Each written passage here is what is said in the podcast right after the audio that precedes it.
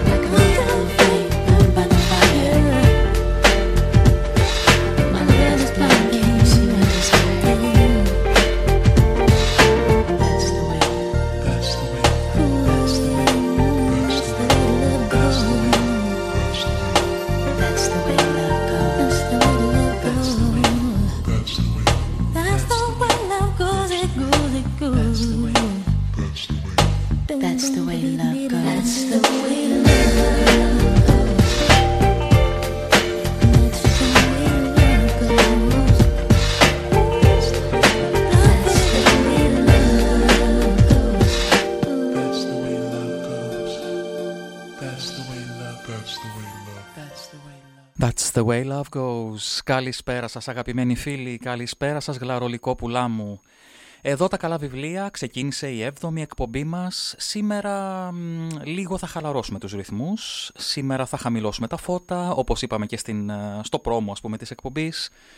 Σήμερα θα μιλήσουμε για αγάπη, σήμερα θα μιλήσουμε για έρωτα, σήμερα θα μιλήσουμε για αίσθημα και συνέστημα. Θα είναι λίγο μία διαφορετική εκπομπή. Θα προσπαθήσω κι εγώ να είμαι λίγο πιο χαλαρός, ε, να πάρω λίγο την πιο ερωτική μου φωνή, ας πούμε. Θα μου πείτε κι εσείς βέβαια. Μία ακόμη Παρασκευή εδώ μαζί σας στον Polish View. Θα περάσουμε τις επόμενες δύο ώρες μαζί. Είμαι ο Δημήτρης Νίκου, είμαστε οι Γλαρόλικοι και σας καλωσορίζουμε στην ερωτική σήμερα εκπομπή Εδώ τα καλά βιβλία.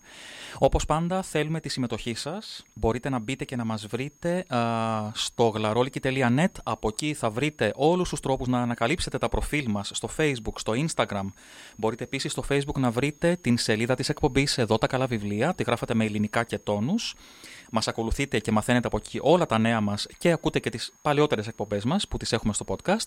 Και τα μηνύματα βέβαια που έρχονται αμέσως εδώ στο στούντιο σε εμάς για να τα διαβάζουμε και να σας απαντάμε, είτε στο live chat είτε σε εδώ, μπορείτε να τα βρείτε στη σελίδα που μας ακούτε στο, α, στον browser σας, στο polisview.com, στο live radio, μπορείτε κατευθείαν, εάν συνδεθείτε με το facebook ή το google στον λογαριασμό σας, δηλαδή εκεί να μας στείλετε κατευθείαν το μηνυματάκι σας ενώ ακούτε την εκπομπή.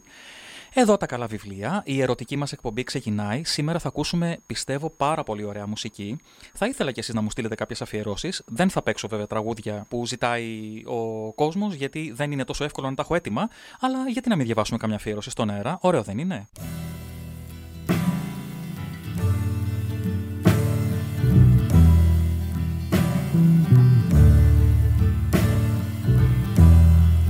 Nights in white satin never reaching the end.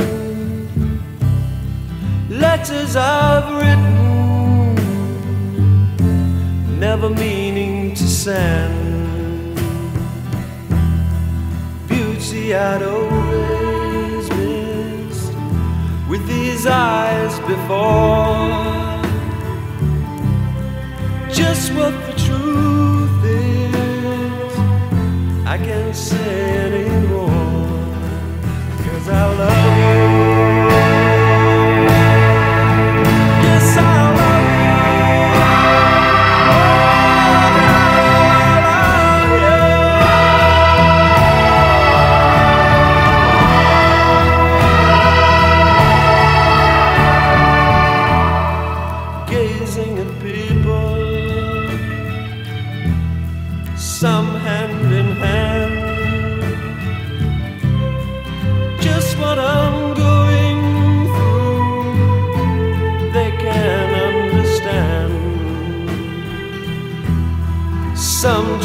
Tell me thoughts they cannot defend. Just what you want to be, you will be in the end. And I love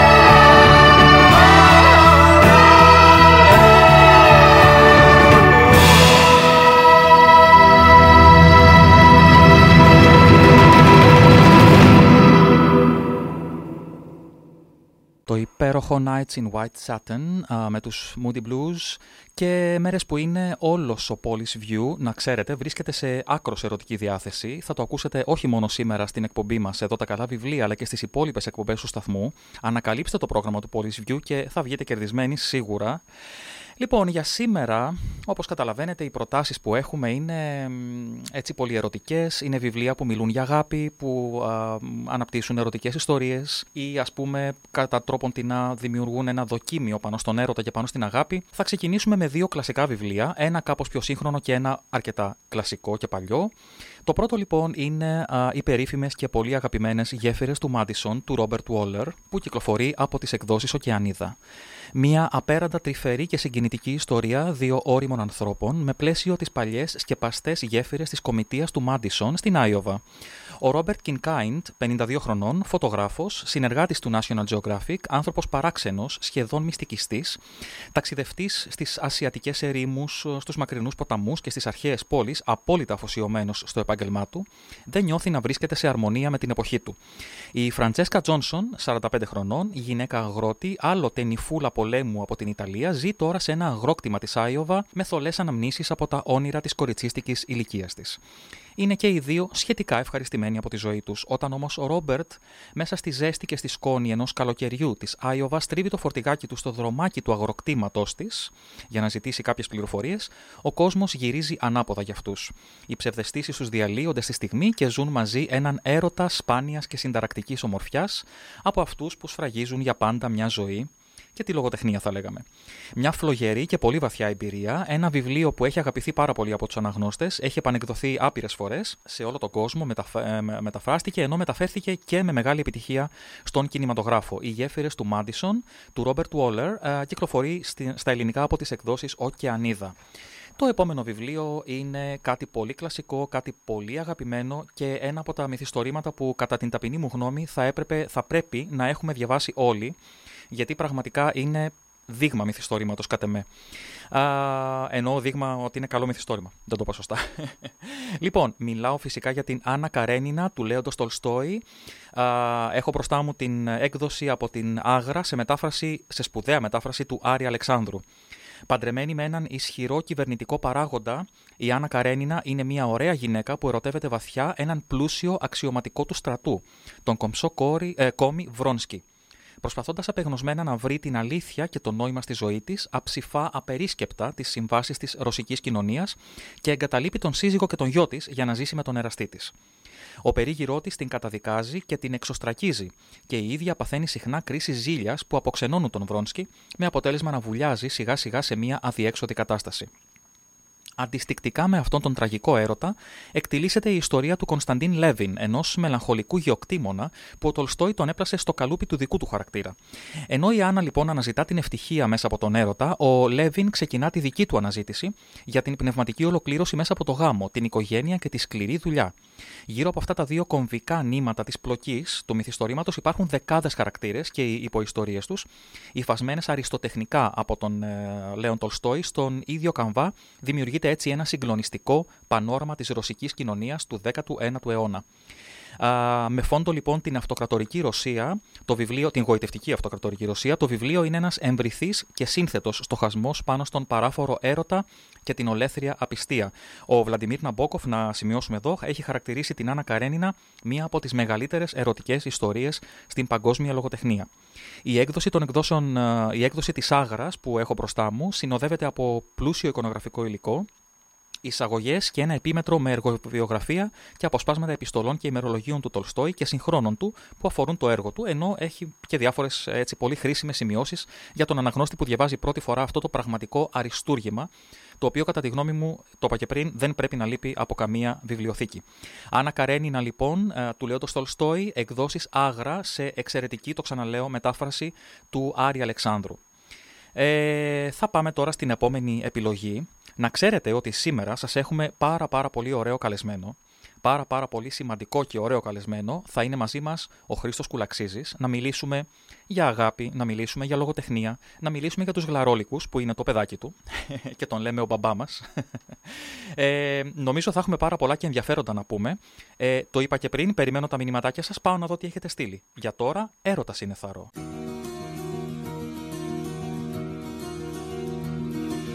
Έρωτας είναι θαρώ Ότι νιώθω, αγγίζω και ζω. Ένα θόφιλι, ένα βλέμμα που στάζει ζωή. Έρωτας είναι θαρώ Ότι ψάχνω σε σένα να βρω Δυο σταγόνες ζωής ένας τρόπος να πεις σ' αγαπώ Ένα ταξίδι στο φως ένας δέκατος τρίτος Θεός μια γλυκιά φυλακή που δεν θέλεις να βγεις από εκεί ένα ταξίδι στο φως ένας δέκατος τρίτος Θεός και ένας λόγος να πεις πως αξίζει στον κόσμο να ζεις. Oh, και ένας λόγος να πεις πως αξίζει στον κόσμο να ζεις Έρωτας είναι θαρό που γελά σαν παιδάκι μικρό με δυο χείλη φωτιά, με δυο χέρια ανοιχτά σαν φτερά. Τα μάτια της είχε κλειστά, τα μαλλιά της στον νόμο και ένας ήλιος σταρής στο κορμί της να πέφτει νωρίς. Ένα ταξίδι στο φως ένας δέκατος τρίτος Θεός μια γλυκιά φυλακή που δεν θέλεις να βγεις από εκεί.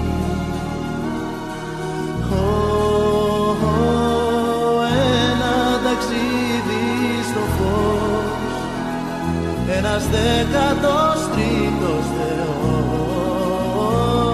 Και ένας λόγος να πεις πως αξίζει στον κόσμο να ζεις. Και ένας λόγος να πεις πως αξίζει στον κόσμο να ζεις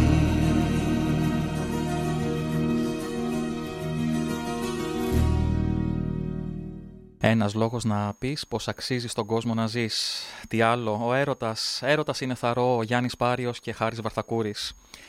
Τα επόμενα δύο βιβλία που θα δούμε ε, έχουν και αυτά τη δική τους ε, ξεχωριστή σημασία. Ο ερωτευμένος Πολωνός λοιπόν της Μάρος Βαμβουνάκη είναι το επόμενο που θα δούμε από τις εκδόσεις Ψυχογιός. Τέσσερα χρόνια έπειτα από τη μυστηριώδη εξαφάνιση μιας διάσημης ηθοποιού, της Ροξάνης Δανιλάτου, μια τηλεοπτική εκπομπή επαναφέρει τα αναπάντητα ερωτήματα μιας ιστορίας που είχε συγκλονίσει και εξακολουθεί να απασχολεί το Πανελλήνιο. Η Δανιλάτου υπήρξε σπουδαία ηθοποιός, ένα ταλέντο από αυτά που λέμε ότι βγαίνουν μία φορά στα πολλά χρόνια. Είχε κατακτήσει την απόλυτη επιτυχία. Ποιος γνώρισε όμως ή φανταζόταν τι γίνεται όταν πέφτει η αυλαία; Ποιος είχε δει το πρόσωπο που της επέστρεφε ο φωτισμένος καθρέφτης του καμαρινιού της όταν έβγαζε τα ρούχα και το μακιγιάζ των ρόλων και έμενε μόνη; Μια γυναίκα πολύ εσωστρεφής και λιγομίλητη από μικρή να περιφέρεται σε ένα τεράστιο άδειο πατρικό, σαν φτιαγμένο να της υπενθυμίζει συνεχώς το χαόδες κενό της ψυχής της.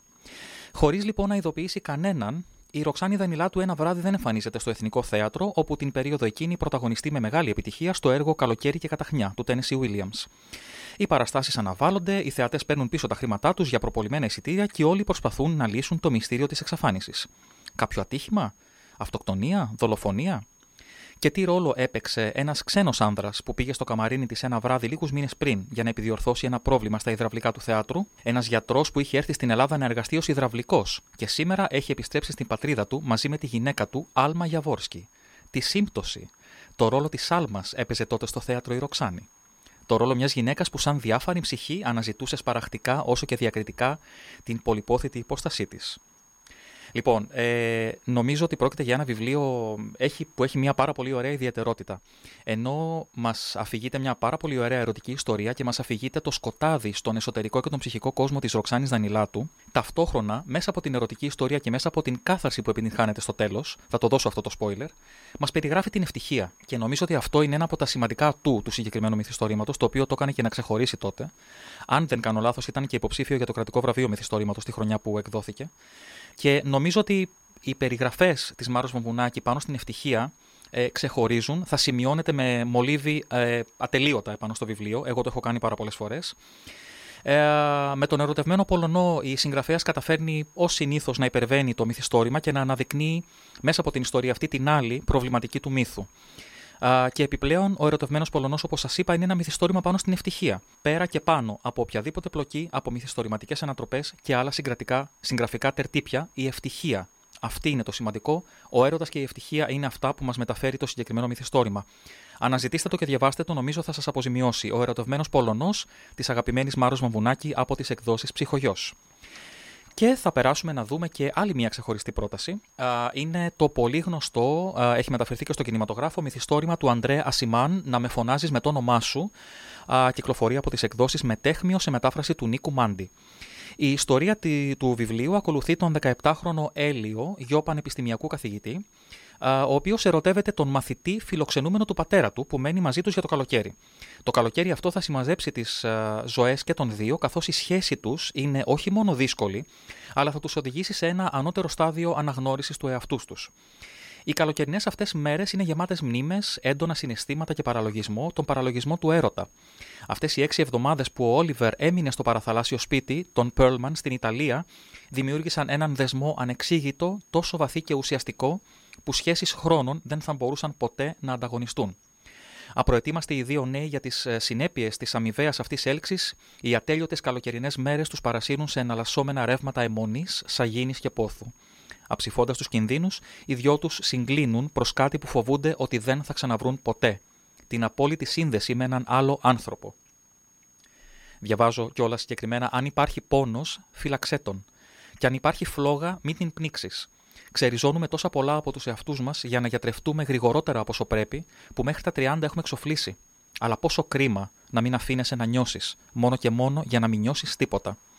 Ένα πραγματικά πολύ συγκινητικό και έτσι ιδιαίτερα εσωτερικό μυθιστόρημα, πέρα από την ιστορία την πολύ ωραία που περιγράφει. Μεταφέρθηκε, όπως είπαμε, με μεγάλη επιτυχία και στον κινηματογράφο, προκάλεσε μεγάλη εντύπωση. Το βιβλίο είναι φυσικά μεγάλο bestseller. Το 2019, μάλιστα, κυκλοφόρησε και ένα sequel. έχω σημειώσει τον τίτλο Έλα να με βρεις, το οποίο στη χώρα μας επίσης κυκλοφορεί από τις εκδόσεις Μετέχμιο. Ένα βιβλίο γεμάτο αληθινή αγάπη. Σε κάθε σελίδα ξεπηδούν αβίαστα έτσι, συναισθήματα που μπορεί να νιώσει κάποιος, αγάπη, νοσταλγία, απελπισία, φόβο για το άγνωστο, απόγνωση και μια έτσι ανεμελιά για το καλοκαίρι που έρχεται και φεύγει, τα καλοκαίρια που έρχονται και φεύγουν στη ζωή μας τόσο γρήγορα. Είναι ένα ωραίο βιβλίο, δεν μας κουράζει και νομίζω ότι αξίζει τον κόπο να το ανακαλύψετε όσοι δεν το έχετε διαβάσει, όσοι δεν έχετε δει την ταινία, όσοι τέλος πάντων δεν έχετε έρθει σε επαφή με την ιστορία. Θα συνεχίσουμε τώρα με ένα άλλο πάρα πάρα πολύ αγαπημένο τραγούδι, πολύ αγαπημένο ερωτικό τραγούδι όμως. Hello, is it me you're looking for?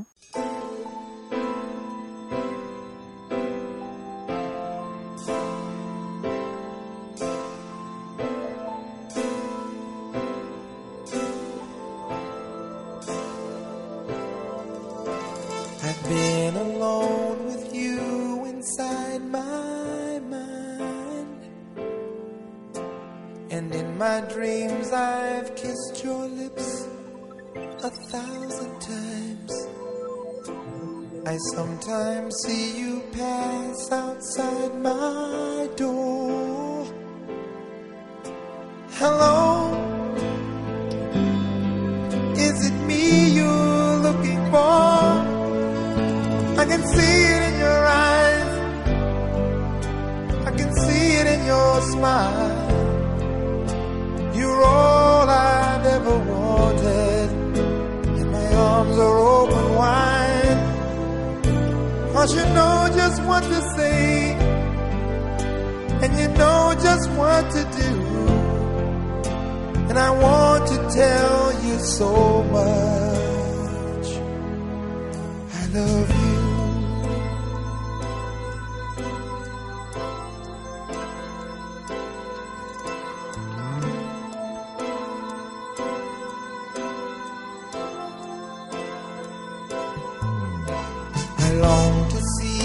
the sunlight in your hand and tell you time and time again how much I care. Sometimes I feel my heart will overflow. Hello, I've just got to let you know. Cause I wonder and I wonder what you do. Are you somewhere feeling lonely, or is someone loving you? Tell me how to win your heart, for I haven't got a clue. But let me start by saying,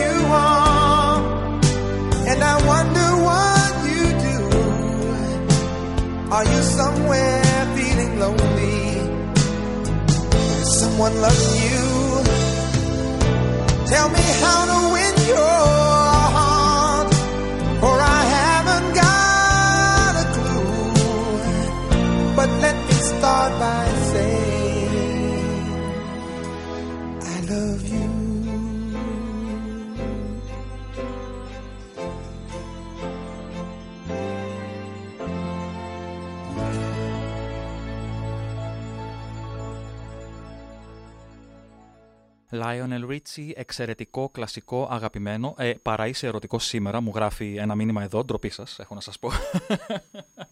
λοιπόν, πάμε να δούμε τώρα άλλα δύο σήμερα. Για σήμερα ένα βιβλίο παραπάνω. Συνήθως σας λέω πέντε, αλλά σήμερα λόγω της ημέρας και λόγω του θέματος, πραγματικά είχα, πρέπει να ξέρετε, μεγάλη δυσκολία να διαλέξω για ποια βιβλία να μιλήσω, ε, διότι αγαπώ πάρα πολλά βιβλία τα οποία έχουν σαν κύριο θέμα τους την αγάπη, αλίμονο. Λοιπόν, πάμε τώρα να δούμε το χρονικό του έρωτα από τον ε, πολύ αγαπημένο Αλέντε Ποτόν, κυκλοφορεί από τις εκδόσεις Πατάκη σε μετάφραση του Αντώνη Καλοκύρη. Ένας άντρα και μια γυναίκα ερωτεύονται στο Εδιμβούργο. Ο Ραμπί και η Κέρστεν παντρεύονται, αποκτούν παιδιά, όμως σε καμία σχέση τα πράγματα δεν είναι τόσο απλά όσο θέλει το επιμήθειο και ζήσαν αυτοί καλά και εμείς καλύτερα. Το χρονικό του έρωτα, το δεύτερο μυθιστόρημα του Αλέντε Ποτών, δύο δεκαετίες μετά την εμβληματική μικρή φιλοσοφία του έρωτα, άλλο ένα ωραίο βιβλίο, είναι ένα μυθιστόρημα για όλα αυτά που συμβαίνουν μετά τη γέννηση του έρωτα, για την αντοχή του στον χρόνο και πώς την κερδίζει κανείς, για τις μεταλλάξεις των ιδανικών μας υπό το βάρος της ίδιας της ζωής. Με φιλοσοφική εμβρήθεια και ψυχολογική οξύνια, όπως πάντα, ο Αλέντε Ποτών αναρωτιέται μαζί με τους ήρωές του μήπως τελικά τα ρομαντικά μας όνειρα μας δυσκολεύουν υπερβολικά; Και διερευνά τις πιθανές εναλλακτικές λύσεις.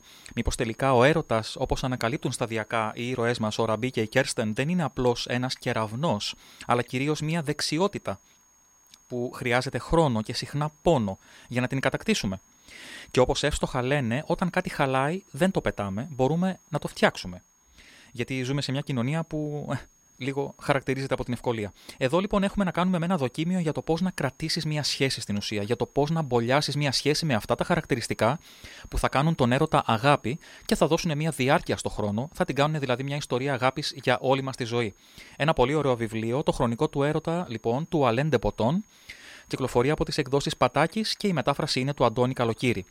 Α, θα υπενθυμίσω ότι όλα τα βιβλία που προτείνουμε μέσα από την εκπομπή Μπορείτε να τα βρίσκετε αργά ή γρήγορα στο γλαρόλικη.net.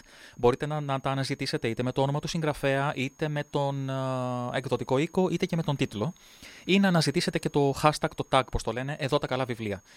Λοιπόν, πάμε να δούμε και το τελευταίο βιβλίο αυτών των προτάσεων για σήμερα, το οποίο είναι ένα λίγο πιο ιδιαίτερο βιβλίο και νομίζω ότι θα μπορούσα να το προτείνω και σαν δώρο σε έναν, σε έναν ε, αγαπημένο σας ή σε ένα, ακόμα και σε έναν φίλο.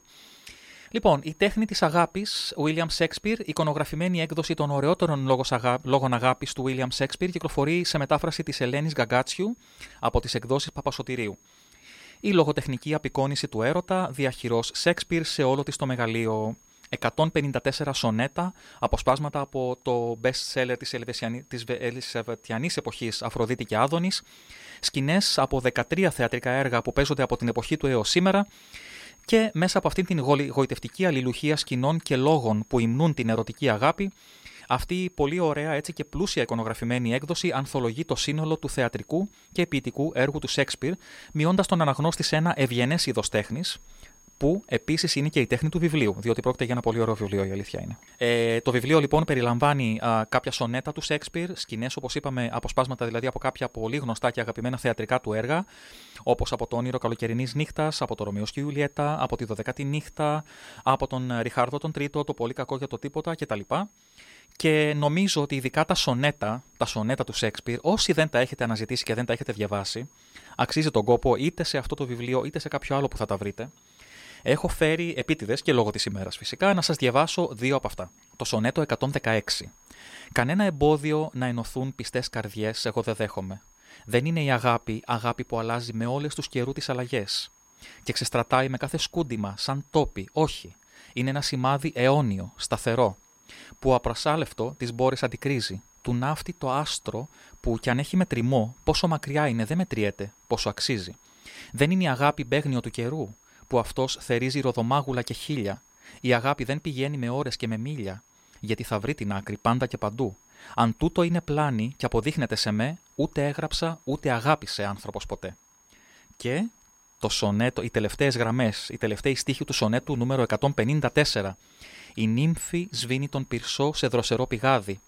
Και αυτό από του έρωτα το πυρ παίρνει αιώνια ζέση και γίνεται υγεία λουτρό που θεραπείες μοιράζει. Πήγα κι εγώ που δούλο της, Αχ, η κυρά μου με έχει. Και, τι να, και να τη βρήκα. Ναι, ο έρο το νερό φλογίζει. Μα το νερό τον έρωτα ποτέ δεν τον δροσίζει.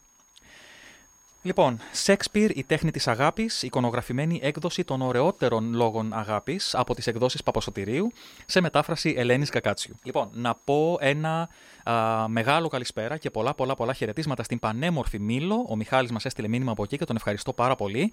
Ένα μήνυμα επίσης και στη Γιάννα, η οποία μας γράφει από το Λονδίνο παρακαλώ και μας ακούει. Γεια σου Γιάννα, σε ευχαριστώ πάρα πάρα πολύ. Ε, τώρα τι να πω για το κομμάτι που θα έρθει. Τι να πω πραγματικά. Είναι ένα κομμάτι το οποίο το ακούω και λιώνω από τότε που θυμάμαι τον εαυτό μου. Από τα πιο αγαπημένα μου τραγούδια πραγματικά. Δεν νομίζω ότι χρειάζεται να πω και πολλά.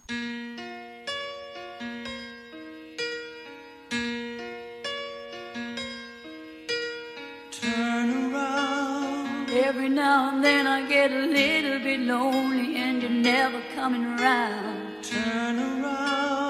Every now and then I get a little bit tired of listening to the sound of my tears. Turn around. Every now and then I get a little bit nervous that the best of all the years have gone by. Turn around. Every now and then I get a little bit terrified and then I see the look in your eyes.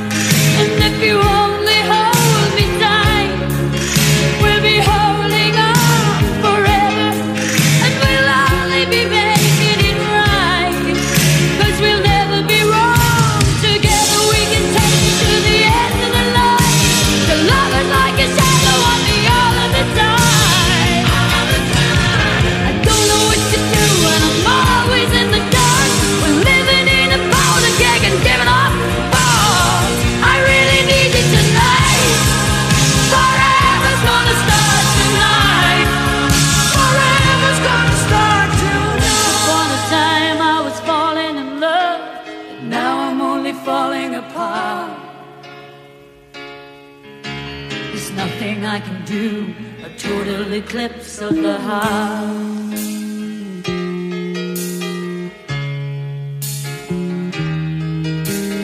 Once upon a time there was light in my life, but now there's only love in the dark. Nothing I can say, a total eclipse of the heart.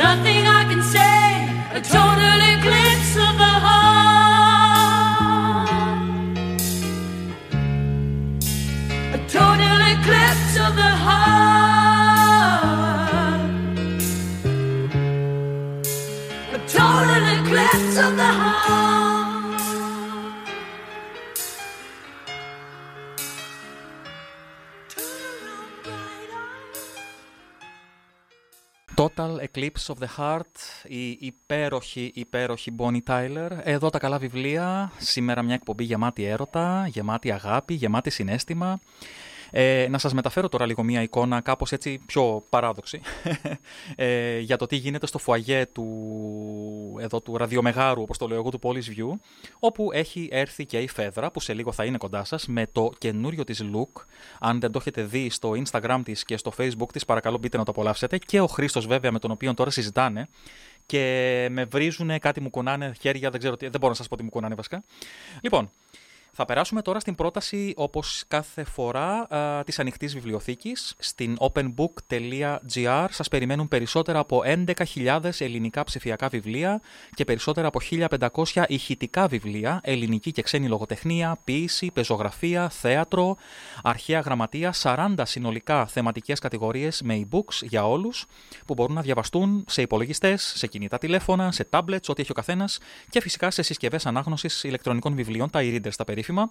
Η ανοιχτή βιβλιοθήκη λοιπόν είναι και σήμερα μαζί μας. Ε, Η πρότασή τους για σήμερα, ένα πάρα πολύ ωραίο μικρό, μικρό σε έκταση α, βιβλίο του Κνούτ Χάμσουν. Α, Μόλις 28 σελίδες, ένα, βι- ένα διήγημά του με τίτλο «Η σκλάβη της αγάπης», το οποίο εκδόθηκε από την ανοιχτή βιβλιοθήκη πριν λίγο καιρό, το 2021 προς το τέλος, σε μετάφραση του Βάσου Δασκαλάκη. Γραμμένο από μένα, γραμμένο σήμερα για να ξαλαφρώσω την καρδιά μου, έχασα τη θέση μου στο καφενείο και έχασα τις χαρούμενες μου μέρες. Όλα τα έχασα. Και το καφενείο ήταν το καφέ Μαξιμιλιάν. Ένας νέος κύριος με γκρίζα ρούχα ερχόταν κάθε βράδυ με δύο άλλους φίλους του και καθόταν σε ένα από τα τραπέζια μου. Ερχόντανε πολλοί κύριοι. Όλοι είχαν να μου πούν από έναν καλό λόγο. Αυτός τίποτα. Ήταν ψηλός και λιγνός, είχε μαλακά μαύρα μαλλιά και γαλανά μάτια που με, φ- που με κοίταζαν κάποτε κάποτε. Στα πάνω του χείλη άρχισε να φυτρώνει ένα λεπτό μουστακάκι. Ναι, στην αρχή είχε κάτι της μαζί μου αυτός ο άνθρωπος. Πρόκειται για ένα, όπως σας είπα, πολύ μικρό ε, και βραδιφλεγές, θα, μου επιτρέψετε να το- θα μου επιτρέψετε να το χαρακτηρίσω, διήγημα του Κνούτ Χάμσουν, γιατί ξεκινάει και ξεκινάει πολύ χαλαρά, δεν περιμένετε που θα σας οδηγήσει. Και πρόκειται για ένα πραγματικά πάρα πολύ ωραίο διήγημα αγάπης, διήγημα έρωτα, ε, όχι από αυτά που συνήθως διαβάζουμε. Δηλαδή δεν περιέχει κάποια ερωτική σκηνή, δεν περιέχει κάποιο ζευγάρι που θα έρθει μαζί, που θα βρεθεί μαζί.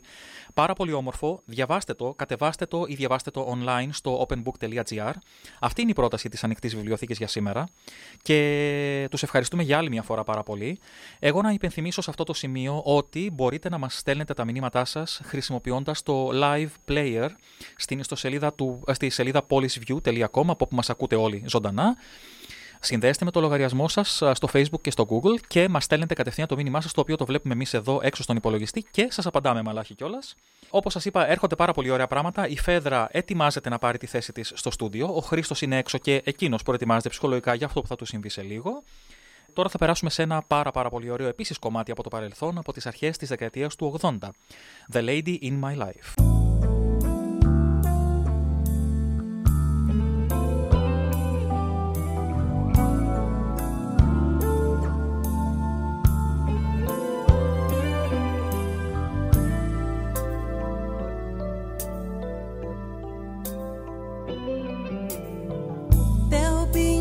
Darkness tonight. Lady, your love will shine. Lighting the light. Just put your trust in my heart and meet me in paradise. Now is the time, girl. You're every wonder in this world treasure time won't steal away. So listen to my heart, lay your body close to mine. Let me fill you with my dreams. I can make you feel alright. And baby, through the years, gonna love you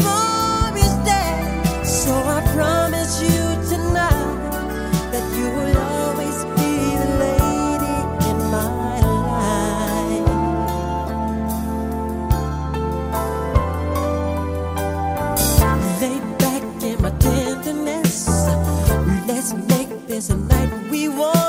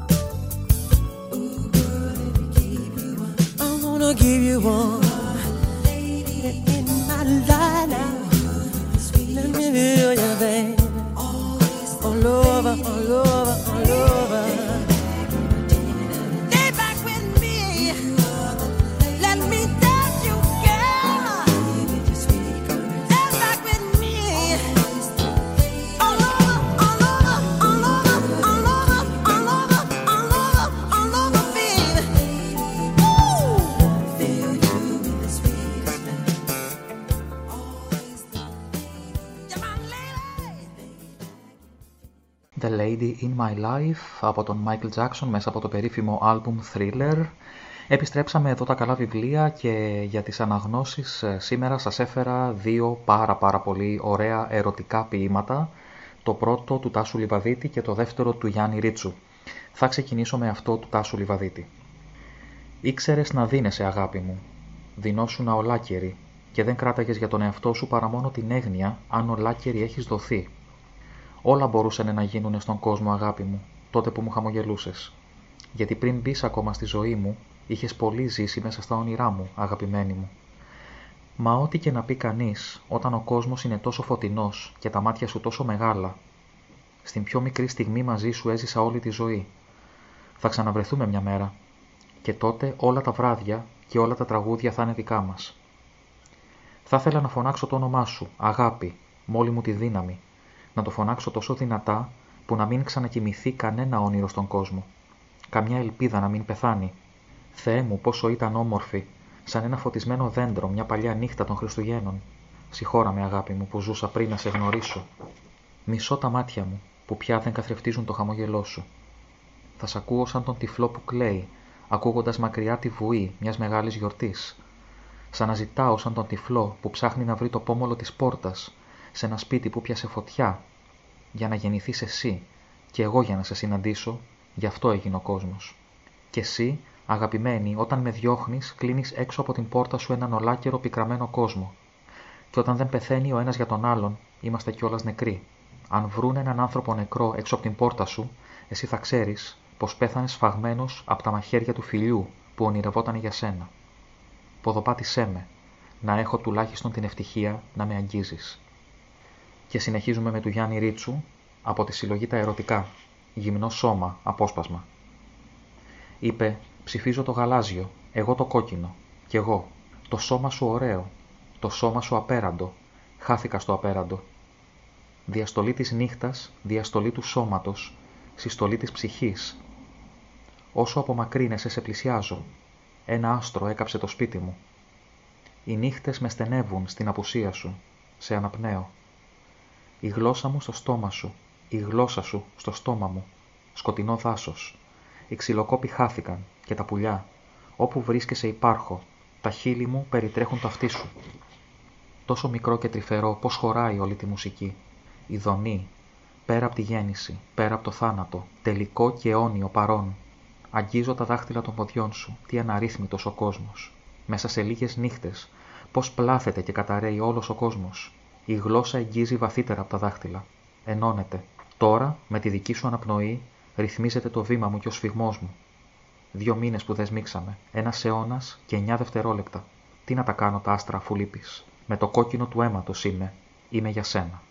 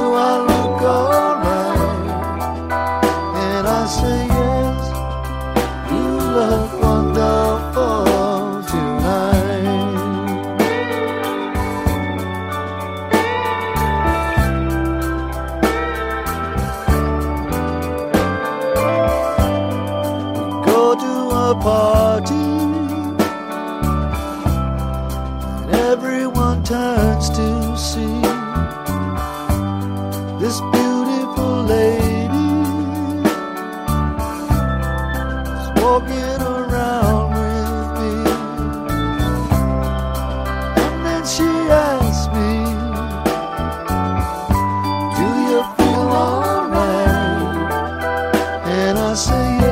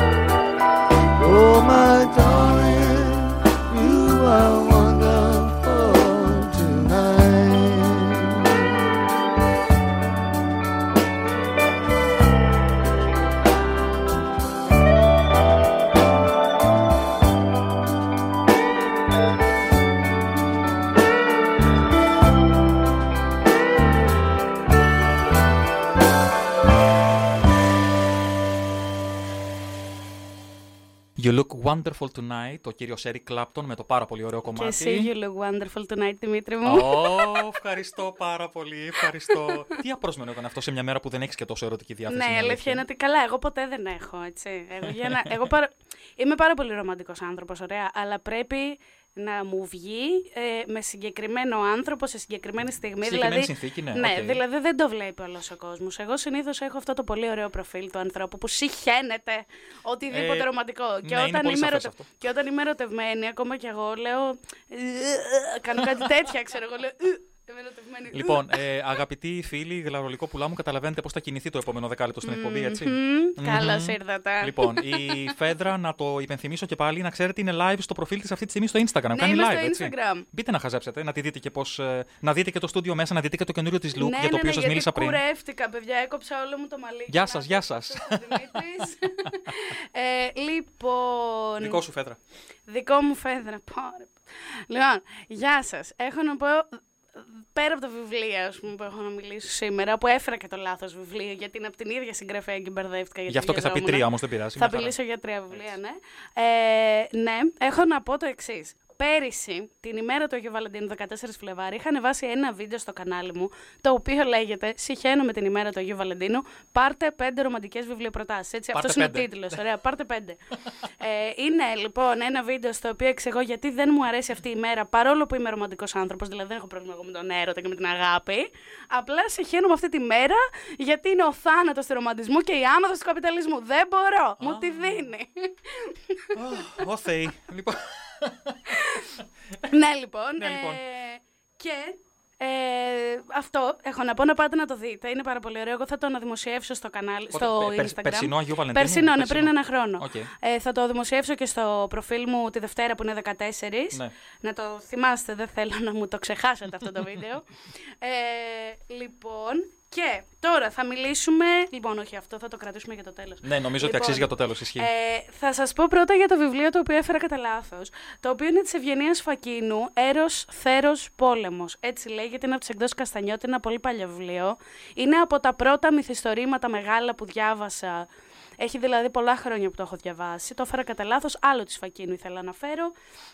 Τέλος πάντων, ε, και να σας πω κιόλας, δεν έχω προετοιμαστεί κιόλας για αυτό το βιβλίο, δεν θυμάμαι καν τι γίνεται. Θα σας πω μόνο ότι διαδραματίζεται σε τρεις χρονολογίες: Σίμη 1919, Αλεξάνδρεια 1938 και Αθήνα 1945. Είναι πραγματικά υπέροχο, δεν θυμάμαι πάρα πολλά, δυστυχώς δεν έχω προετοιμαστεί να σας πω γι' αυτό. Αλλά είναι πάρα πολύ ωραίο και να το διαβάσετε και την επόμενη φορά, άμα θέλετε, θα σας πω και λεπτομέρειες. Ε, δεν θυμάμαι και πάρα πολλά πράγματα, αλλά είναι πάρα, πάρα πολύ όμορφο βιβλίο. Δηλαδή, θυμάμαι ότι μου έχει αφήσει ένα πάρα πολύ όμορφο συνέστημα. Τώρα, το άλλο που ήθελα να φέρω τη Σφακίνου είναι το, η μέθοδος της Ορλεάνης. Το οποίο είναι το βιβλίο το οποίο με έσωσε κυριολεκτικά, ρε. Τι έπαθες; Όχι, τίποτα, κάτι δουλειά. Συγγνώμη, είδα το Δημήτρη να κάνει μια κρυβάτσα. Πεθαίνω εγώ, δεν είναι τίποτα, συνέχισε. Α, μια χαρά κομπλέ. Εσύ και ο ρομαντισμός. λοιπόν. Ε, Συγγνώμη. Λοιπόν, ε, η μέθοδος της Ιρλάνδη λοιπόν είναι το βιβλίο το οποίο με έσωσε, διότι το θυμάμαι καθαρά. Ήμουνα σε μια πολύ άσχημη φάση της ζωής μου και ήταν και μια περίοδος που δεν διάβαζα πάρα πολύ. Και μ, αποφάσισα να ξεκινήσω να διαβάζω αυτό το βιβλίο και πραγματικά δεν το άφησα κάτω, το τελείωσα και μετά απλά όλο αυτό το πράγμα δημιούργησε ένα domino effect το οποίο μας έφερε εδώ πέρα που είμαστε σήμερα διότι χάρη αυτού του βιβλίου ξεκίνησα να μιλάω για βιβλία στο κανάλι στο μου, στο YouTube Οπότε, ναι, να, να ευχαριστείτε, να το πούμε και έτσι, τη μέθοδο της Ορλεάνης της Ευγενίας Φακίνου. Ε, λοιπόν, είναι μια πάρα πολύ όμορφη ιστορία, είναι εποχής. Όταν λέω εποχής δεν εννοώ μεσαίωνα, εννοώ τύπου... Πότε να δεις, δε- δεν το έφερα μαζί μου, βλέπετε. Κάτι τέτοιες βλακίες πάω και κάνω και δεν Έλα, θυμάμαι εντάξει, ημερομηνίες. Λόγω, λόγω της ημέρας. Τι λόγω της ημέρας, βρε. δεν είναι καν 14. Τέλος πάντων. Δεν έχει σημασία. Για μας Τέλος είναι πάντων. σήμερα. Το παραλείπτουμε λοιπόν Άστο αυτό. αυτό, Ε, ναι, και μ, είναι τέλος πάντων σε μια ελληνική επαρχία, σε ένα ελληνικό νησί βασικά. Και είναι σε ένα χωριό στο οποίο όποιο παιδί, ε, όποτε γεννιέται ένα παιδί, του βγάζουν το όνομα που γιορτάζει ο Άγιος εκείνη τη μέρα. Εκείνη την ημέρα που γεννιέται. ναι, δηλαδή αν γεννηθείς Αγιανιού θα σε πούνε Γιάννη. ωραία. Είπα και εγώ το Αγιανιού, ελίμωνο. Ε, τέλος πάντων. Τέλος πάντων. Ε, ναι, και ε, γεννιέται η Αρέθα. Ωραία. Ήταν μια μέρα που γεννήθηκε αυτό το κοριτσάκι, όπου δεν μπορούσαν να καταλάβουν ποιος γιορτάζει εκείνη τη μέρα. Με τίποτα. Δεν μπορούσαν να βρουν έναν Άγιο να γιορτάζει. Τέλος πάντων, βρήκαν την Αρέθα. Το οποίο μου αρέσει πάρα, πάρα πολύ σαν όνομα, αλλά τέλος πάντων, αυτό είναι άσχετο. Και η, η, η Αρέθα γεννιέται και η μητέρα της πεθαίνει στη Γέννα. Αυτό δεν είναι spoiler, παιδιά, είναι γνωστό. Γενικά το μαθαίνεις από την αρχή στο βιβλίο. Ε, ο πατέρας της είναι έμπορος και ταξιδεύει μονίμως και δεν είναι ποτέ εκεί και καταλήγει να μην τη γνωρίσει σχεδόν καθόλου, να μην είναι και στη γέννα της. Τέλος πάντων, δύσκολα τα πράγματα. Και είναι ο γιος μιας γειτόνισσας η οποία θυλάζει την Αρέθα, γιατί η μάνα της πέθανε. Ο γιος της, λοιπόν, ε, ένας από τους γιους, γιατί έχει πολλά παιδιά, ο Αντρέα, ο οποίος είναι εκεί πέρα και βλέπει την Αρέθα από την πρώτη μέρα που γεννήθηκε και γίνονται κολλητοί αυτοί μεγαλώνοντας. Και εν τέλει καταλήγουν ότι είναι και ερωτευμένοι, ας πούμε, μεγαλώνοντας. Ωραία, και είναι μια πανέμορφη ιστορία. Πραγματικά υπέροχη. Η Ευγενία Φακίνου ξέρει να γράφει και να κάνει μια ιστορία δικιά της. Είναι σαν να, σαν να ήταν εκεί, ρε παιδί μου, και να στη λέει από εμπειρία, ας πούμε. Είναι πραγματικά υπέροχη η γραφή της. Πάρα πολύ όμορφη ιστορία. Ε, σου ξυπνάει πολύ όμορφα συναισθήματα, έχει πολύ ωραίες περιγραφές τοπίων. Είναι, κατά τη δική μου άποψη, πάρα πολύ ρομαντικό βιβλίο. Ακόμα και αν βγάλεις απ' έξω το ρομαντικό κομμάτι που έχουν αυτά τα δύο παιδιά, η Αρέθα και ο Ανδρέας. Πολύ όμορφη σχέση γενικά. Η Αρέθα έχει και μία ε, ασθένεια που- η οποία δεν διευκρινίζεται ποια είναι. Είναι πάρα πολύ ωραίο βιβλίο. Ε, το, έχω μιλήσει για αυτό το βιβλίο στο κανάλι, όχι όταν το διάβασα γιατί το, ναι, το διάβασα πολύ πριν ξεκινήσω να μιλάω για βιβλία. Ε, αλλά ναι, είναι εξαιρετικό να το διαβάσετε οπωσδήποτε, το προτείνω 100% και γενικότερα να διαβάσετε Ευγενία Φακίνου, διότι η τύψα είναι θεάρα. Μου, είπες, μου αποκάλυψες πριν ότι είναι από τις αγαπημένες σου. Α, είναι, συγγραφείς, βέβαια, έτσι, βέβαια. σωστά. Είναι από τις αγαπημένες μου συγγραφείς και την αγαπάμε πολύ σε αυτό το σπίτι. Γι' αυτό και μπερδεύτηκα και έφερα άλλο βιβλίο. Και Η μια Ευγενία, ναι, η Δε Ευγενία Φακίνου το πήρα, τελείωσε. Εγγύηση δεν ούτως ή πήγε α- το μυαλό ούτως μου. ή άλλως Το... εγγύηση. Ναι, δεν πήγε το μυαλό μου στο ότι έχουμε 50, ξέρω εγώ, τους Φακίνους στο σπίτι. και έπρεπε να δω τον τίτλο αντί για τη συγγραφέα. Τέλεια. Λοιπόν, Ναι. ε, πες μας τι θα ακούσουμε τώρα. Εγώ έχω Λοιπόν. ζητήσει συγγνώμη ήδη, έτσι να ξέρετε. Να μην ζητά συγγνώμη γιατί είναι ένα πάρα πολύ ωραίο Μη βιβλίο. ζητάς Ε, συγγνώμη. Μην Ένα- ζητά συγγνώμη. Δεν Ε, θα συγγνώμη. ξαναβάλω, το έχω πει και άλλη φορά. Δεν έχω τρόπο να το κάνω. Δεν ξέρω αν εσύ έχεις τρόπο να το κάνεις στο κινητό εκεί. Για πες. Θα ξαναβάλω επάνω αριστερά στην οθόνη το χ το κόκκινο. Έτσι. με, για αυτό που θα ακούσετε τώρα. Έλα ρε, σιγά, σιγά Εντάξει τε χαζο... τώρα. χαζομάρες Εντάξει λέει. τώρα. Χαζομάρες λέει, να ξέρετε. λοιπόν, θα ακούσουμε του Σπύρου Γραμμένου, τον οποίο τον αγαπάμε, είναι θεός, είναι υπέροχος. Ε, το Valentine's Day. Το Valentine's Day από το Σπύρο Γραμμένο. Τη χρωστάω και ένα Σπύρο Γραμμένο γιατί κάποια στιγμή δεν κατάφερα να τη παίξω ένα ναι, κομμάτι ναι, που μου ναι, έφερε. έχω ξαναφέρει Σπύρο Γραμμένο στην εκπομπή και απλά δεν γινόταν, δεν προλάβαμε. Οπότε καλή απόλαυση παρακαλώ. Sweet Valentine, I'll smash your face in the countryside because I hate your stupid smile. You fucking guy. Sweet Valentine, I'm with you.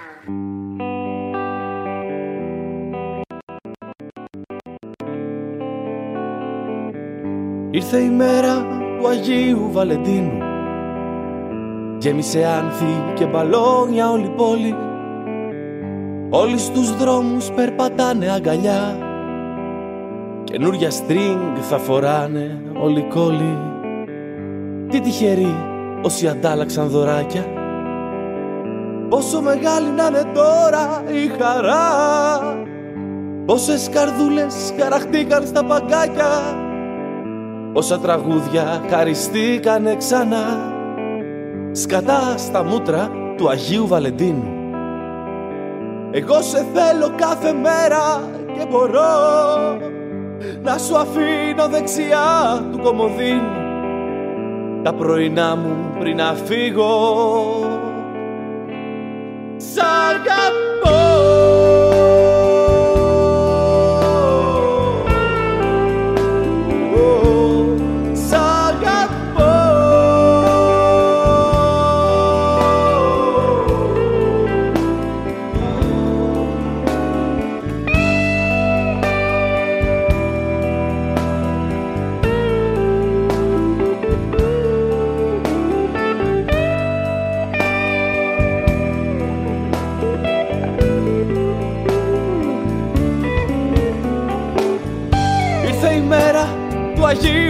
Αγίου Βαλεντίνου Γέμισε άνθη και μπαλόνια όλη η πόλη.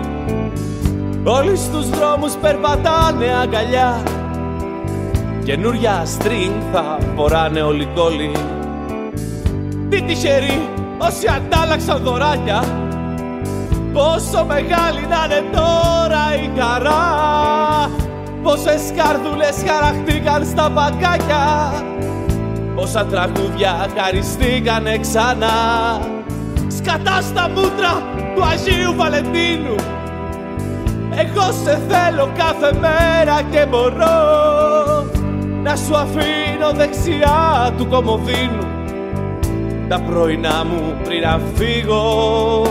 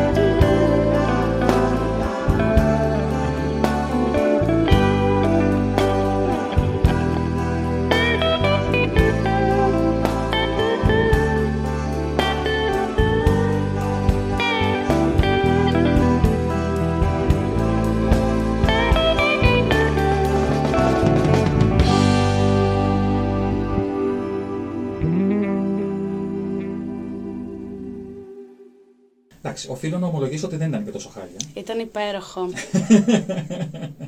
να σου πω κάτι. Να μου πεις. Εγώ συ- μ' αρέσει τόσο πολύ αυτό το τραγούδι γιατί είναι αυτό ακριβώς που λέω. Με λίγα λόγια. Αυτό Ναι. που προσπαθώ να πω με πολλά λόγια το λέω γραμμένος με λίγα. Είναι το εγώ σε θέλω κάθε μέρα. Έτσι, μπράβο, δεν έτσι. χρειάζομαι μία μέρα για να σου δείξω ότι σε αγαπάω. That's the Γιατί spirit αν είναι να ακριβώς. χρειάζεσαι μία μέρα για Ε, να όχι. δείξεις τον άλλο ότι τον αγαπάς. Όχι, όχι, όχι.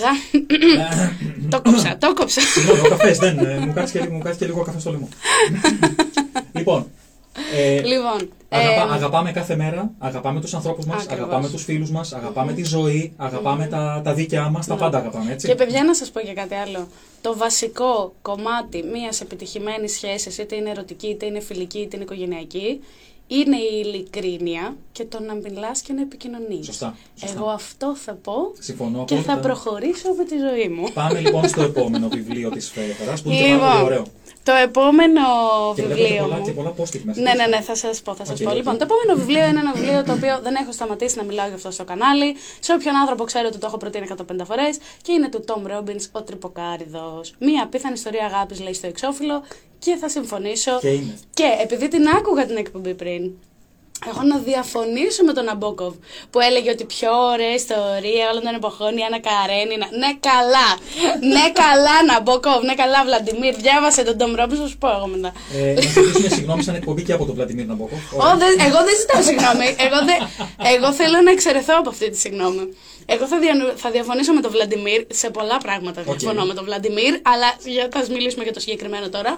Ε, λοιπόν, ο Τρυποκάρυδος του Tom Robbins είναι, είναι feeling, δεν είναι βιβλίο, είναι συναίσθημα.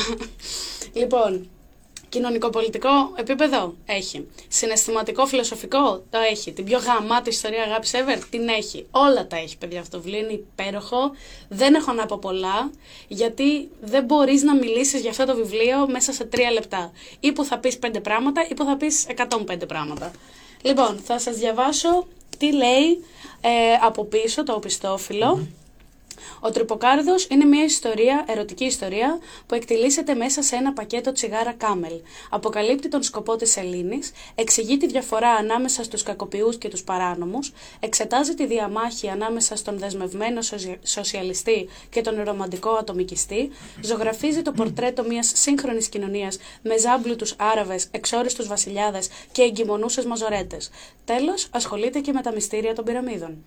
Εγώ αυτό θα πω, παιδιά, είναι ό,τι καλύτερο.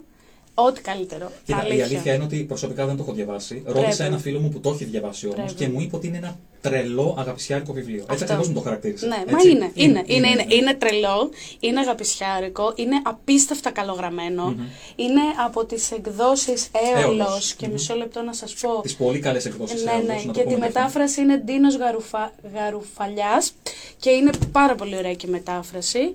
Ε, ναι, Α, παιδιά, ε, απίστευτο. Απίστευτο. Γενικά ο Τόμ Ρόμπινς είναι εξαιρετικός συγγραφέας. Έχω διαβάσει και τη Θηβετιανή Ροδακινόπιτα του ίδιου, το οποίο είναι αυτοβιογραφικό επίσης υπέροχο. Αλλά επειδή είναι Valentine's Day εκπομπή, εγώ φέρω την τριβοκάριδο. Είναι εκπομπή με αναστεναγμούς. Τι να κάνουμε τώρα; Ναι. Αναστενάχτες εσεί, γιατί εγώ καλά είμαι. Αναστενάριδε. Mm. Θα βάλουμε φωτιά και πηδάμε από πάνω. Εσείς αναστενάχτε. Εγώ σαν αναστέναξα, αναστέναξα. Τελείωσα.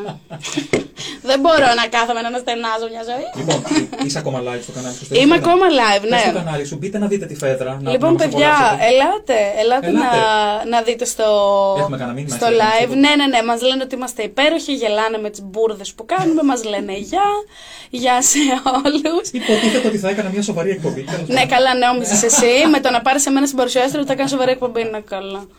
Ναι, παιδιά, είχε βλέψει ο Δημήτρης. Τι να Κόλλο. κάνω. Όλοι, όλοι πορευόμαστε με όνειρα σε αυτή τη ζωή, ασχέτως αν γίνονται. Γιατί βρε, Ο τίποτα παιδί μου συνέχισε το πρόγραμμά σου. Τέλος πάντων, λοιπόν, ε, πάρα πολύ ωραία και τα τρία βιβλία για τα οποία σας μίλησα σήμερα. Ε, πάρα πολύ όμορφες ε, ιστορίες αγάπης. Και πέρα από τις χαζομάρες που λέω τόση ώρα, ε, πιστεύω ότι δεν υπάρχει τίποτα πιο σημαντικό από το να έχεις έναν άνθρωπο δίπλα σου, είτε αυτός είναι ερωτικός σύντροφος, είτε αυτός είναι φίλος σου. Ε, να έχεις ρε παιδί μου έναν άνθρωπο στη ζωή σου. Γιατί έχει τύχει ας πούμε εγώ να είμαι σε μια άσχημη κατάσταση και να σκέφτομαι θέλω σε κάποιον να το πω, θέλω σε κάποιον να μιλήσω και να μην μου έρχεται ένα όνομα στο μυαλό και είναι ό,τι χειρότερο και δεν το εύχομαι σε κανέναν και πραγματικά ελπίζω να όλοι όσοι μας ακούνε και όσοι μας βλέπουν από το live να έχουν, να έχουν ένα τέτοιο άνθρωπο στη ζωή τους. Είμαστε φτιαγμένοι για να μην είμαστε μόνοι μας. Ναι, είμαστε κι αν προσπα- ζωαγέλης, η αλήθεια Όσο είναι και αν αυτή. προσπαθούμε να πείσουμε τον εαυτό μας για το αντίθετο, είμαστε φτιαγμένοι για να μην είμαστε μόνοι μας. Εγώ αυτό θα πω. Ισχύει, ισχύει. Και ο καθένας σας το. Παρόλο που εγώ περνάω πολύ. Ε, να σε ρωτήσω κάτι τώρα που πήγα να το πω αυτό. Δεν πιστεύω να μην έχεις βάλει στην playlist το τι κάνω μόνη μου μες στο σαλόνι μου. Ε, το τι κάνεις μόνη σου μέσα στο σαλόνι σου θα μου το τραγουδήσεις μετά. Είναι όταν- δυνατόν, Δημήτρη, το νούμερο ένα.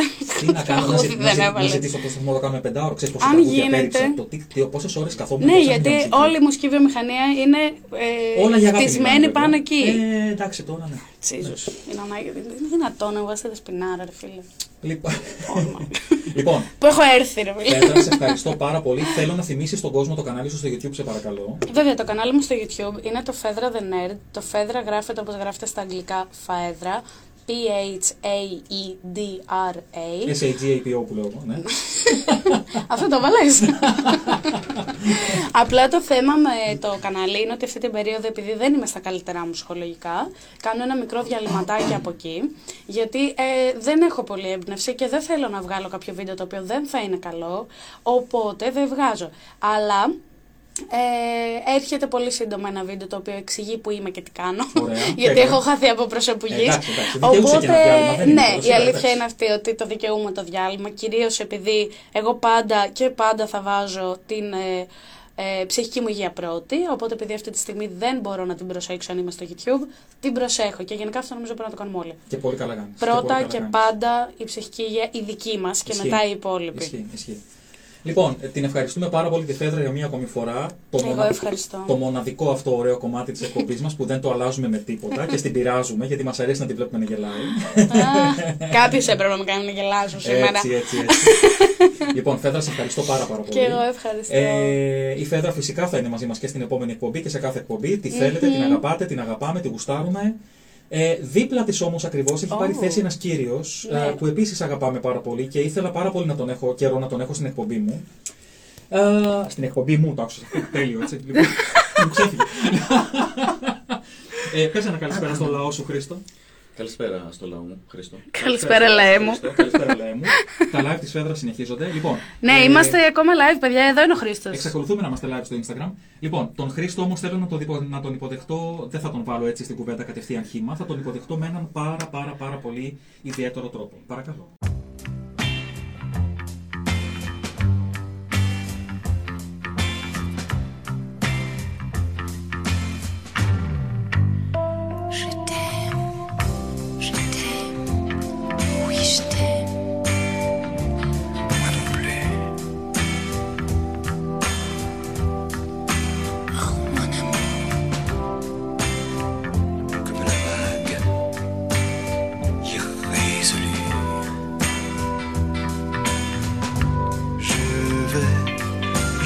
jeux et.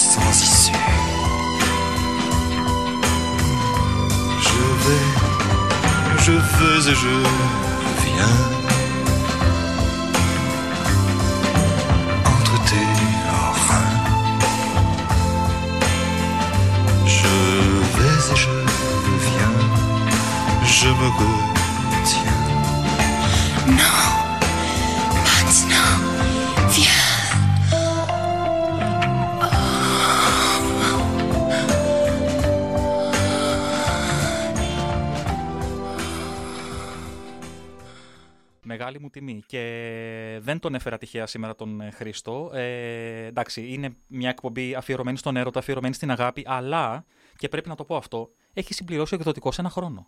Ναι. Και επειδή δεν, έχουμε, δεν είχαμε την. Πώς το λένε, τη χαρά τέλος πάντων να κάνουμε κάτι λόγω των μέτρων και λόγω όλων αυτών, σκέφτηκα να το γιορτάσουμε σήμερα εδώ στην εκπομπή, έτσι. Τέλεια ιδέα, πραγματικά και δεν το είχα σκεφτεί καθόλου, είναι η αλήθεια, δεν το περίμενα.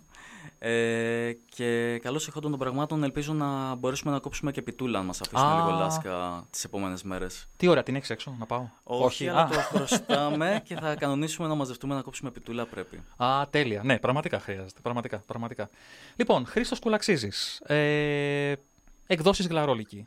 Νέος άνθρωπος, μια νέα προσπάθεια. Τι σε έκανε να θες να ξεκινήσεις αυτή τη δουλειά, αυτό το εκδοτικό οίκο; Ε, Αυτή την παρέα βασικά, γιατί νομίζω ότι, νομίζω ότι η Γλαρόλικη πάνω απ' όλα είναι παρέα. Και ως γνωστόν, η ιστορία γράφουν οι παρέες. Οπότε, για πες λίγο, τι, τι είχες στο μυαλό σου, τι σκεφτόσουν; Ε, η αλήθεια είναι ότι κατά τη διάρκεια της ε, πρώτης καραντίνας, λόγω της πανδημίας, ε, πολλοί κόσμος έβγαλε τα, την καλλιτεχνική πλευρά του στην επιφάνεια. Και πολλοί κόσμος προσπάθησε να, να εκδώσει τα βιβλία του, να, να βγάλει μουσικές, να βγάλει βίντεο art, να κάνει πραγματάκια καλλιτεχνικά. Ανάμεσα σε αυτούς ήμασταν και εμείς. Ήμασταν, ήμουν εγώ ο οποίος ε, γράφω, ήταν ε, η Κανελία Ετούντα η οποία είναι αδερφική φίλη και επίσης γράφει. Το Ε, φιλιά μας στην Κανελία. τα φιλιά μας στην Κανελία και άλλοι κοντινοί φίλοι οι οποίοι προσπάθησαν και είδαμε ότι ακόμη και αυτό το τόσο όμορφο κομμάτι, αυτό το όμορφο παραγωγικό καλλιτεχνικό κομμάτι ε, έχει καταπιεστεί και έχει καταδυναστευτεί από την ε, ανάγκη του εμπορικού κομματιού, Ναι. του, του χρήματος. Ε, και βρεθήκαμε αντιμέτωποι με καταστάσεις οι οποίες χάνανε λίγο, τη, βγάζαν, αποβάλαν τη μαγεία από, το, από την τέχνη. Ισχύει. Οπότε το βάλαμε κάτω, το συζητήσαμε και είπαμε ότι ξέρεις τι, ας κάνουμε μια προσπάθεια τώρα που έχουμε το χρόνο και τη διάθεση ε, να δημιουργήσουμε μια παρέα ανθρώπων, μια καλλιτεχνική οικογένεια όπου θα εκδίδουμε τα έργα μας υπό τους δικούς μας όρους. Θα προσπαθήσουμε να δημιουργήσουμε αυτό που θα θέλαμε να βρούμε στους άλλους. Ε, και ξεκινώντας έτσι πολύ παρεΐστικα και χαλαρά, ε, ήρθαν και άλλοι άνθρωποι. Αυτό, το αγκαλιάσαν και άλλοι άνθρωποι. Οπότε η οικογένειά μας μεγάλωσε και, Και μεγαλώνει κι άλλο. και μεγαλώνει κι άλλο συνεχώς και πραγματικά έφερε ανέλπιστα πράγματα. Έχει φέρει πάρα πολύ όμορφες στιγμές, πολλές εμπειρίες και πραγματικά είμαι πάρα πολύ περήφανος για κάθε έναν άνθρωπο που υπάρχει σε αυτό το, σε αυτό το παρεάκι και είμαι πάρα πολύ χαρούμενος για όσα συμβαίνουν. Είναι πραγματικά όμορφο. Ήθελα να σε ρωτήσω τώρα για κάτι άλλο. Ξεκίνησες λοιπόν όλη αυτή την ωραία προσπάθεια που λες, με μία όμως κομβική επιλογή. Ψηφιακά ελεύθερα βιβλία. Στην αρχή τουλάχιστον, το πρώτο διάστημα. Μμμ. Ήταν ρίσκο, δεν το σκέφτηκες; Ε, επειδή έχουμε πολύ μεγάλη αγάπη για το ψηφιακό βιβλίο και επειδή θεωρούμε ότι όλοι, μπορούν να, όλοι θα πρέπει να μπορούν να διαβάσουν ένα βιβλίο, ακόμη και αν δεν έχουν την οικονομική δυνατότητα, ας πούμε, ε, επιλέξαμε να ξεκινήσουμε με ελεύθερα βιβλία και ελεύθερες άδειες χρήσης. Ε, ένα πολύ σημαντικό κομμάτι του εκδοτικού είναι ένας ε, αναπόσπαστος όρος που έχουμε, που δεν αλλάζει ποτέ για κανέναν, ε, ότι έρχεσαι, αν θέλεις, να συζητήσουμε, να βγάλουμε το βιβλίο σου, αλλά πέραν από το έντυπο, το οποίο θα έχει κανονικά εμπορική ε, κίνηση, Αξία, ναι, ναι, ναι, κτλ., ναι. θα Μμμ. πωλείται κανονικά, Όπως και να έχει, πάντα θα βγει και σε ψηφιακή μορφή και πάντα θα είναι ελεύθερη. Δεν εμπορευόμαστε ποτέ το ψηφιακό βιβλίο και δεν υπάρχει περίπτωση να βγει βιβλίο από εμάς το οποίο δεν θα έχει ψηφιακή εκδοχή για να τη διαβάσει ο κόσμος ελεύθερα. Ελεύθερα. Ελεύθερα και δωρεάν από, τον, από την σελίδα. Ακριβώς. Με τις άδειες Creative Commons, για τις οποίες έχουμε μιλήσει και στο παρελθόν, στην πρώτη εκπομπή νομίζω, και για τις οποίες θα φροντίσω να μιλήσουμε και πολύ σύντομα, για να τις γνωρίσετε καλύτερα, να δείτε ακριβώς τη φιλοσοφία πίσω από τις άδειες Creative Commons και την ελεύθερη διανομή ε, του πολιτισμικού υλικού τέλος πάντων, ε, τις οποίες πρεσβεύουν. Ε, θύμισε μου λίγο ποια ήταν η πρώτη κυκλοφορία. Η πρώτη κυκλοφορία, αν θυμάμαι καλά, ήταν ε, ε, σε ψηφιακή μορφή μιλώντας Ναι. πάντα. Ήταν ο Λάκη το Ο αδεσποτάκι. Λάκη. οκ. Το φιλοζωικό παραμύθι. Πάλι που δεν είχαμε- έφερες το Λάκη σήμερα εδώ, το έχω πει 100 φορές. Όχι, δεν τον έφερα. Ε, πρέπει να κάνει μπάνιο για να κυκλοφορήσει. Ο Λάκη είναι μασκότ, έτσι. Όσοι, μεγάλο όσοι καρτούν. ακολουθήσετε τις ανεξάρτητες εκδόσεις Γλαρόλικης στο Facebook ή τα προφίλ των παιδιών της Φέδρας, του, του Χρήστου, ακόμα και το δικό μου, θα δείτε τον Λάκη σίγουρα. Δεν υπάρχει περίπτωση. είναι, είναι η μασκότ μας. Πρέπει να γυρίσουμε ένα διαφημιστικό για τους Γλαρόλικους με τον Λάκη σε ρόλο λιονταριού της Μέτρο Goldwyn Mayer. Να γαυγίζει σε έναν κύκλο, δεν ξέρω. Ναι, ναι, γιατί δεν θα ήταν ωραίο. Ναι, ρε φίλε. Ναι. Τέλειος. Τέλειο. λοιπόν, ο Λάκη που είναι δικό, δικό σου παιδί. Είναι το παιδί μου, ναι. Ε, το είχαμε γράψει μαζί με την ε, Ειρήνη Παρασκευοπούλου. Σωστά. Γνωστή ως René Friday. Μμμ. Ε, και ήταν το πρώτο μας ψηφιακό και το δεύτερο έντυπο. Το δεύ, ναι, το δεύτερο έντυπο. Το σωστά. δεύτερο έντυπο. Το πρώτο έντυπο ήταν το βιβλίο της Νίκη Άντριος, ε, η ποιητική συλλογή «Τα χέρια μου». Ναι, καλησπέρα. Ε, καλησπέρα σε εμάς ξανά. Νίκη. Καλησπέρα, Ναι, Νίκη ναι, ναι. Άντριος εδώ. Η Νίκη Άντριος είναι. Έφερες να διαβάσεις τίποτα κανένα ωραίο ποίημα που γράφεις τόσο όμορφα ποίηματα. Μπορώ να τα βρω και από το blog μου. Να τα βρεις. Α, Βρες μετά ένα. Θα σας διαβάσω ένα. Βρες ένα, βρες ένα. Ωραία, θα βρω ένα. Εντάξει, ξέρεις, Ταιριά- επειδή- ταιριάζει με τη μέρα. Ναι, επειδή σε έχω πρίξει σήμερα, θα βρω ένα όντως καλό, εντάξει. Εντάξει. το κρατάμε, έτσι. Έχω παραγγελιά, έχω παραγγελιά. Α, για να ακούσω. Θέλω το Κυριακές. Η Ω, Κυριακές. εντάξει, θα το κάνω εντάξει. για τον μπαμπά. Ε, ναι, ναι, ναι. Εντάξει. Με- ε, να σου πω, ε, είναι ο εκδότης. Δεν, δεν μπορείς να πεις, Εννοείται, ε, εννοείται. δεν- Ό,τι θέλει, ό,τι θέλει. Έτσι, έτσι. Έχουμε τον εκδότη εδώ, πρέπει να του κάνουμε τα Δημοκρατικά χατήρια. πάντα, Δημοκρατικά πάντα, πάντα, πάντα, πάντα. Τέλεια. Ε, λοιπόν, έχουμε πάρα πολλά πράγματα για φέτος, νομίζω. Είναι μια χρονιά που οι γλαρόλικοι λίγο θα ανοιχτούν περισσότερο και με νέους συγγραφείς, με νέα ονόματα και με νέες κυκλοφορίες αρκετές. Μμμ. Σωστά; Σωστά, σωστά. Ήδη κυκλοφόρησε το πάρα πολύ ωραίο παραμύθι της Ισαβέλα. Θα μας πει δύο λόγια; Αμέ. Είναι το Carpe Noctem, Carpe Άδραξε Noctem. τη νύχτα, ε, από την Ισαβέλα Πρίτσα. Είναι ένα μικροδιήγημα ε, που θα μπορούσαμε να το πούμε παραμύθι για ανηλίκους, ουσιαστικά, μια φανταστική ιστορία. Μέσα σε 30 σελίδες, σε εικονογράφηση της ίδιας συγγραφέως. Πολύ ωραία εικονογράφηση. Πολύ ωραία πραγματικά. εικονογράφηση, Πολύ η ωραία. Ισαβέλα είναι πολύ ταλαντούχα. Ε, και είναι σε μορφή pocketbook, όπως είναι και το, το βιβλιαράκι που προανέφερα πριν της Νίκη Άντριου στο «Η συλλογή τα χέρια μου». Ε, γενικά έχουμε μια έφεση, έτσι, μια αγάπη για τα pocketbooks, γιατί μας αρέσουν, μας αρέσει να μπορείς να το έχεις πάντα μαζί σου, να το διαβάσεις ανά πάσα ώρα και στιγμή και να είναι και σε μια ε, ανεκτή τιμή, να μπορείς να το αγοράσεις όποια και αν είναι η... Και είναι όντως πάρα πολύ καλές οι τιμές και πάρα πολύ βολικό για τον κόσμο. Και εδώ θα εκμεταλλευτώ την ευκαιρία να πω ότι τα βιβλία των εκδόσεων Γλαρόλικη, ε, φυσικά το έχουμε ξαναπεί, το λέμε σε κάθε εκπομπή, είναι δωρεάν ελεύθερα να τα διαβάσετε ψηφιακά μέσα από το γλαρόλικη.net, αλλά μπορείτε είτε μέσα από την ιστοσελίδα είτε και από φυσικά βιβλιοπολία να τα αναζητήσετε και να τα δείτε στην έντυπη μορφή τους, να δείτε και την ωραία ποιότητα της εκτύπωσης, να δείτε και αυτό το πολύ όμορφο και πολύ συμπαθητικό pocketbook σχήμα στο οποίο κυκλοφορούν. Και νομίζω τα κάνει πάρα πολύ ιδιαίτερα και ξεχωριστά. Ακόμα και για ένα γρήγορο δωράκι για ένα φίλο σας. Θα μπορούσατε να πάρετε μια όμορφη ποιητική συλλογή, ένα πάρα πολύ ωραίο μικρό παραμύθι, το οποίο δίνει πάρα πολύ όμορφα νοήματα. Θα μου επιτρέψεις να διαβάσω εδώ τώρα, βρίσκω ευκαιρία της, α, τα βιβλιοπολία στα οποία μπορείτε να τα βρείτε τα βιβλία σε φυσική μορφή από κοντά ή εντάξει, μπορείτε να τα παραγγείλετε και να σας τα στείλουν στο σπίτι. Είναι λοιπόν το Αμόνι, στην οδό Αντέου 2 στην πλατεία Μερκούρη, Στάνο Πετράλωνα. Είναι το Ιωκάστης Art στην Ιωκάστης 65 και Ιωαννίνων στον Κολονό. Είναι το βιβλιοπωλείο μαθητικό στην ε, Στρατηγού Λιώση 23 στα Άνω Λιώσια. Το Fata Libelli, που μονίμως νομίζω το διαβάζω λάθος, αλλά το, το διαβάζω σωστά νομίζω. Το Fata Libelli στην Πραξιτέλους 161 στον Πειραιά και το Bibliotech στην οδό Θεμιστοκλέους 76. Το οποίο Bibliotech σε λίγες μέρες θα μας φιλοξενήσει κιόλας σε μια έκθεση. Έχει μια, έχει μια τριήμερη έκθεση, ε, 24, 25 και 26 αν θυμάμαι καλά, Παρασκευή, Σαββάτο, Κυριακή. Ε, είναι το καθιερωμένο μηνιαίο σχεδόν πλέον μπαζαράκι πια, που ναι, κάνει, ναι. Ε, όπου υπάρχουν πλέον μόνιμα και τα βιβλία μας εκεί. Παιδιά, είναι πάρα πολύ ωραίο να ξέρετε. Είχα πάει στο προηγούμενο, δεν είχα ξαναπάει άλλη φορά, με αφορμή τους γλαρόλικους βέβαια. Και είναι καταπληκτική ατμόσφαιρα, με όλα τα βιβλία έξω στην πλατεία εξ αρχείων. Καταπληκτικό, πάρα πολύ ωραίο. Οπότε αξίζει τον κόπο. Λοιπόν, επίσης, τα φιλοζωικά βιβλιαράκια των γλαρόλικων, ο Λάκη και όλα αυτά. Ο Κυρφώτης. Ο Κυρφώτης, μπράβο. Μπορείτε να τα βρείτε και στο Little Bear, στην Ελευθερίου Βενιζέλου 14 στον Πειραιά. Και τα παιδικά βιβλία τα έχει και το Little Book, στην οδό Χαϊμαντά 35 στο Περιστέρι. Λοιπόν, όλα καλά. Βρήκες εσύ κανένα ποίημα; Περίμενε. Τώρα πες. Βρήκα, θα διαβάσω τις Κυριακές που θέλει ο μπαμπάς. Έλα, για πες το πριν πάμε στο επόμενο κομμάτι. Έλα. Ωραία, Αξίζει τον εντάξει. κόπο. Θα διαβάσω καλό ένα επίση μικρό όμως μετά. Εντάξει, δική μου επιλογή αυτό. Δικιά σου λοιπόν. Οι Κυριακές. Οι Κυριακές είναι για την οικογένεια. Να φάτε μαζί. Δεν βλέπεστε συχνά. Είναι για τους ερωτευμένους. Για μεγάλες βόλτες στην παραλία. Να φυσά ο αέρας και εσείς να κοιτάζεστε. Οι Κυριακές δεν είναι για δουλειά. Είναι όμορφες πολύ. Οι Κυριακές δεν είναι για μένα. Εγώ επιπλέω σε έναν κόσμο βυθισμένων.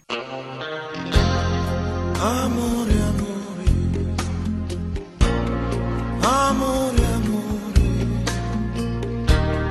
amore.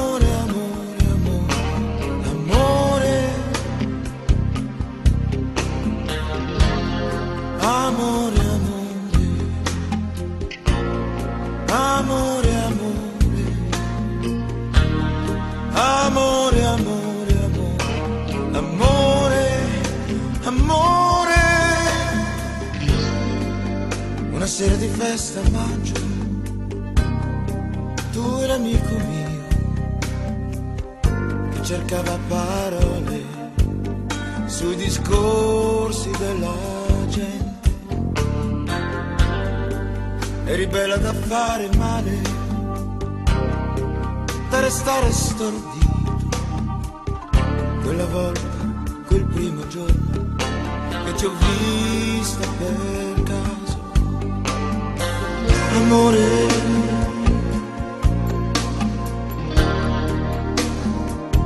Ti ho chiamato il giorno dopo in casa e ti ho detto scusa, non volevo disturbarti.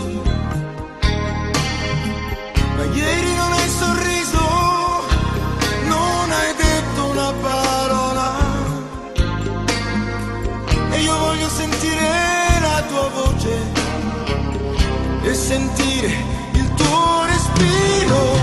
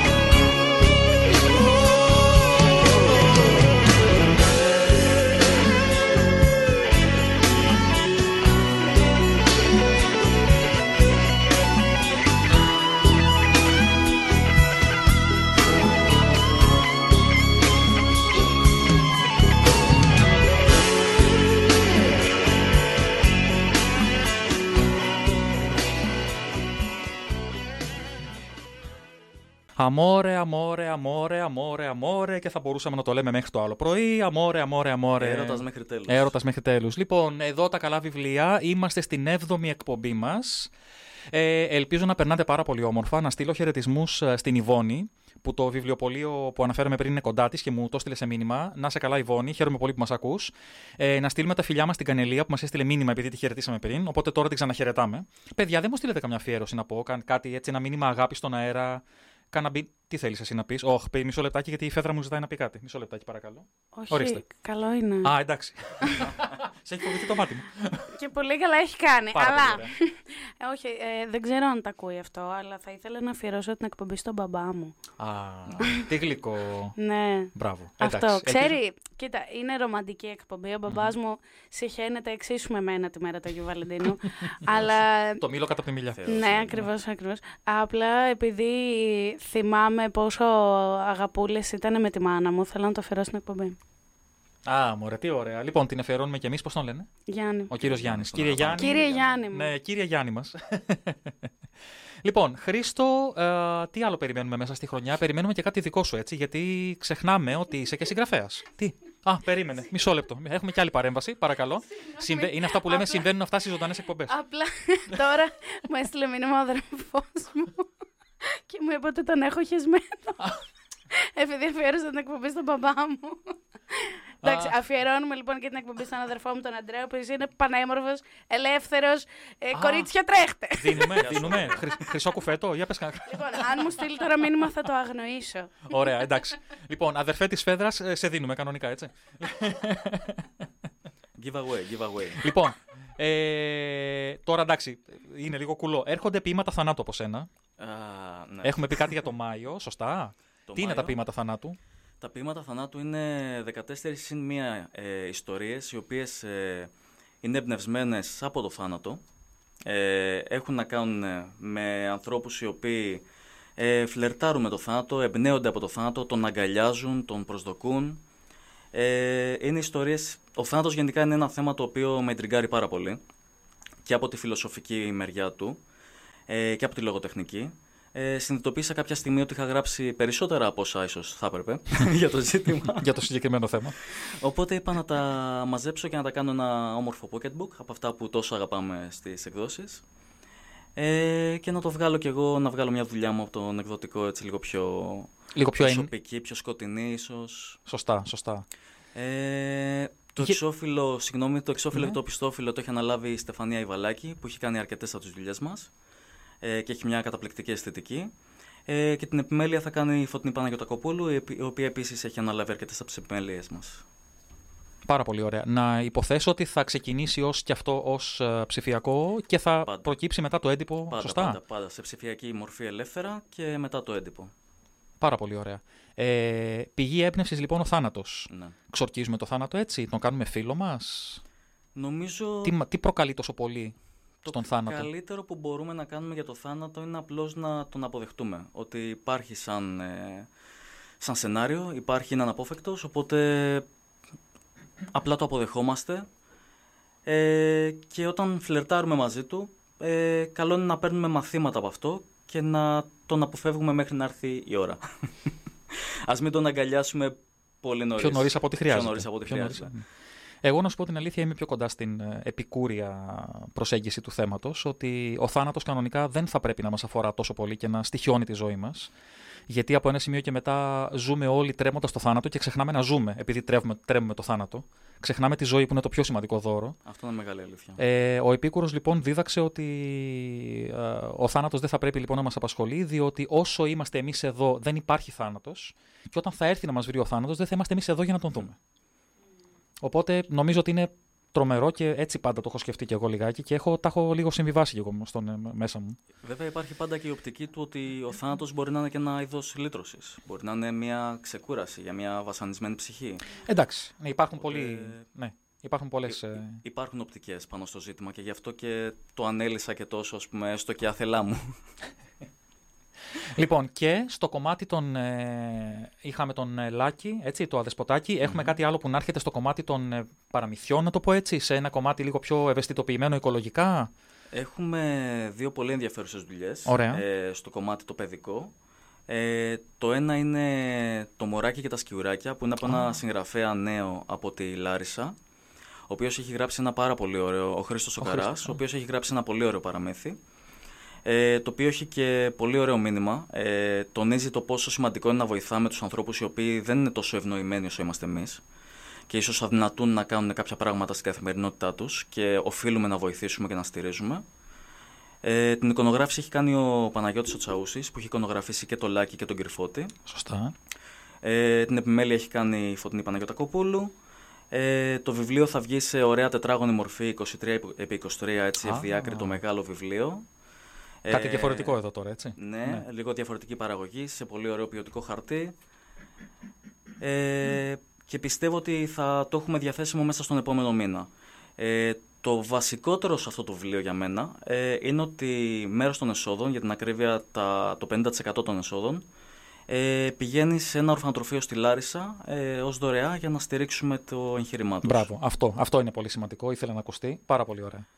Ε, ετοιμάζουν κάποια, να το πω έτσι, μ, υπάρχει κόσμος που θα ήθελε να γνωρίσει τους γλαρολικούς από κοντά. Μμμ. Δηλαδή να μιλήσει με συγγραφείς, να δει από κοντά τα βιβλία σε μια ωραία βραδιά. Είναι κάτι που θα μπορούσαμε να κάνουμε ίσως; Ε, η αλήθεια είναι ότι θέλουμε πολύ καιρό να κάνουμε περισσότερα πράγματα, αλλά η πανδημία μας τα Εντάξει, χάλασε ναι, λίγο. ναι, ναι, ναι. Πολύ, όχι λίγο. Ε, ευελπιστούμε τώρα που ανοίγει ο καιρός και ίσως να μας αφήσουν λίγο πιο λάσκα ε, να ξεκινήσουμε παρουσιάσεις ένα-ένα τα βιβλιαράκια μας.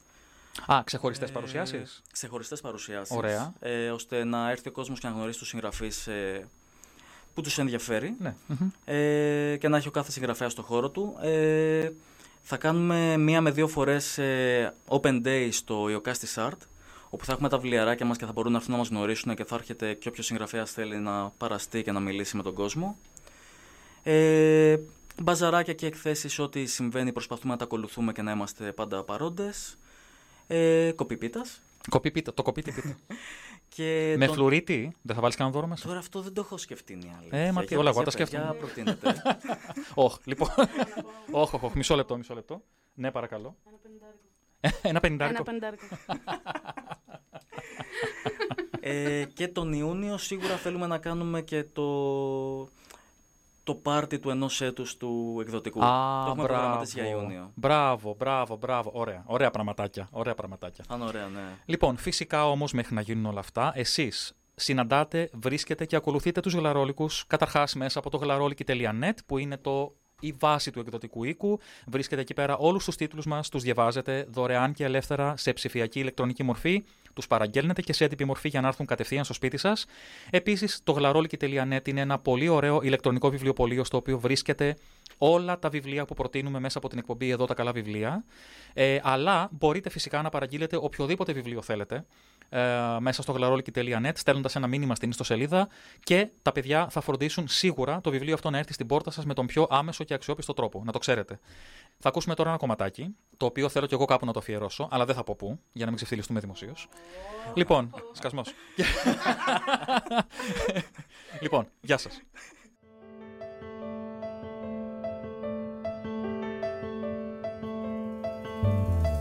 Ξύπνησα μες στον ύπνο μου και άκουσα δυο φωνές. Η μια μου είπε ξέχνα την και πάψε πια να κλαις Μα η άλλη ήταν η δική σου. Μέσα απ' του ύπνου του εφιάλτη τις γραμμές. Μου λέγε αγάπη μου κοιμήσου θα με κοντά σου όταν με θες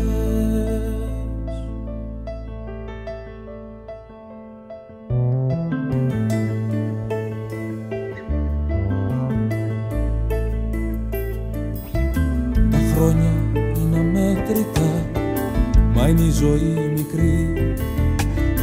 Συνήθισα να σ' αγαπώ Συνήθισες κι εσύ. Μα είναι τα χρόνια ένα δοχείο Ένα φτηνό ξενοδοχείο Για δυο στιγμές. Για να χωράει κάπου ο πόνος. Τις νύχτες όταν μένω μόνος Τις σιωπές μου να μετράω.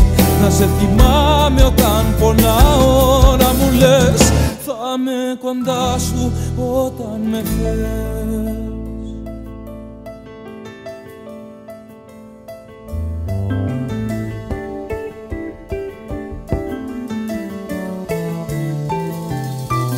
Το παραμύθι τέλειωσε και αρχίζει η ζωή. Αχ να ήταν η αλήθεια σου σαν ψέμα αληθινή Τι να την κάνω τη ζωή μου. Στο παραμύθι θα τη ρίξω να πνίγει Να παραμύθια στη ψυχή μου. Να σε πιστέψει πάλι από την αρχή Να σε πιστεύει όταν μαγίζεις. Τις νύχτες όταν ψιθυρίζεις Όταν λες θα με κοντά σου Όταν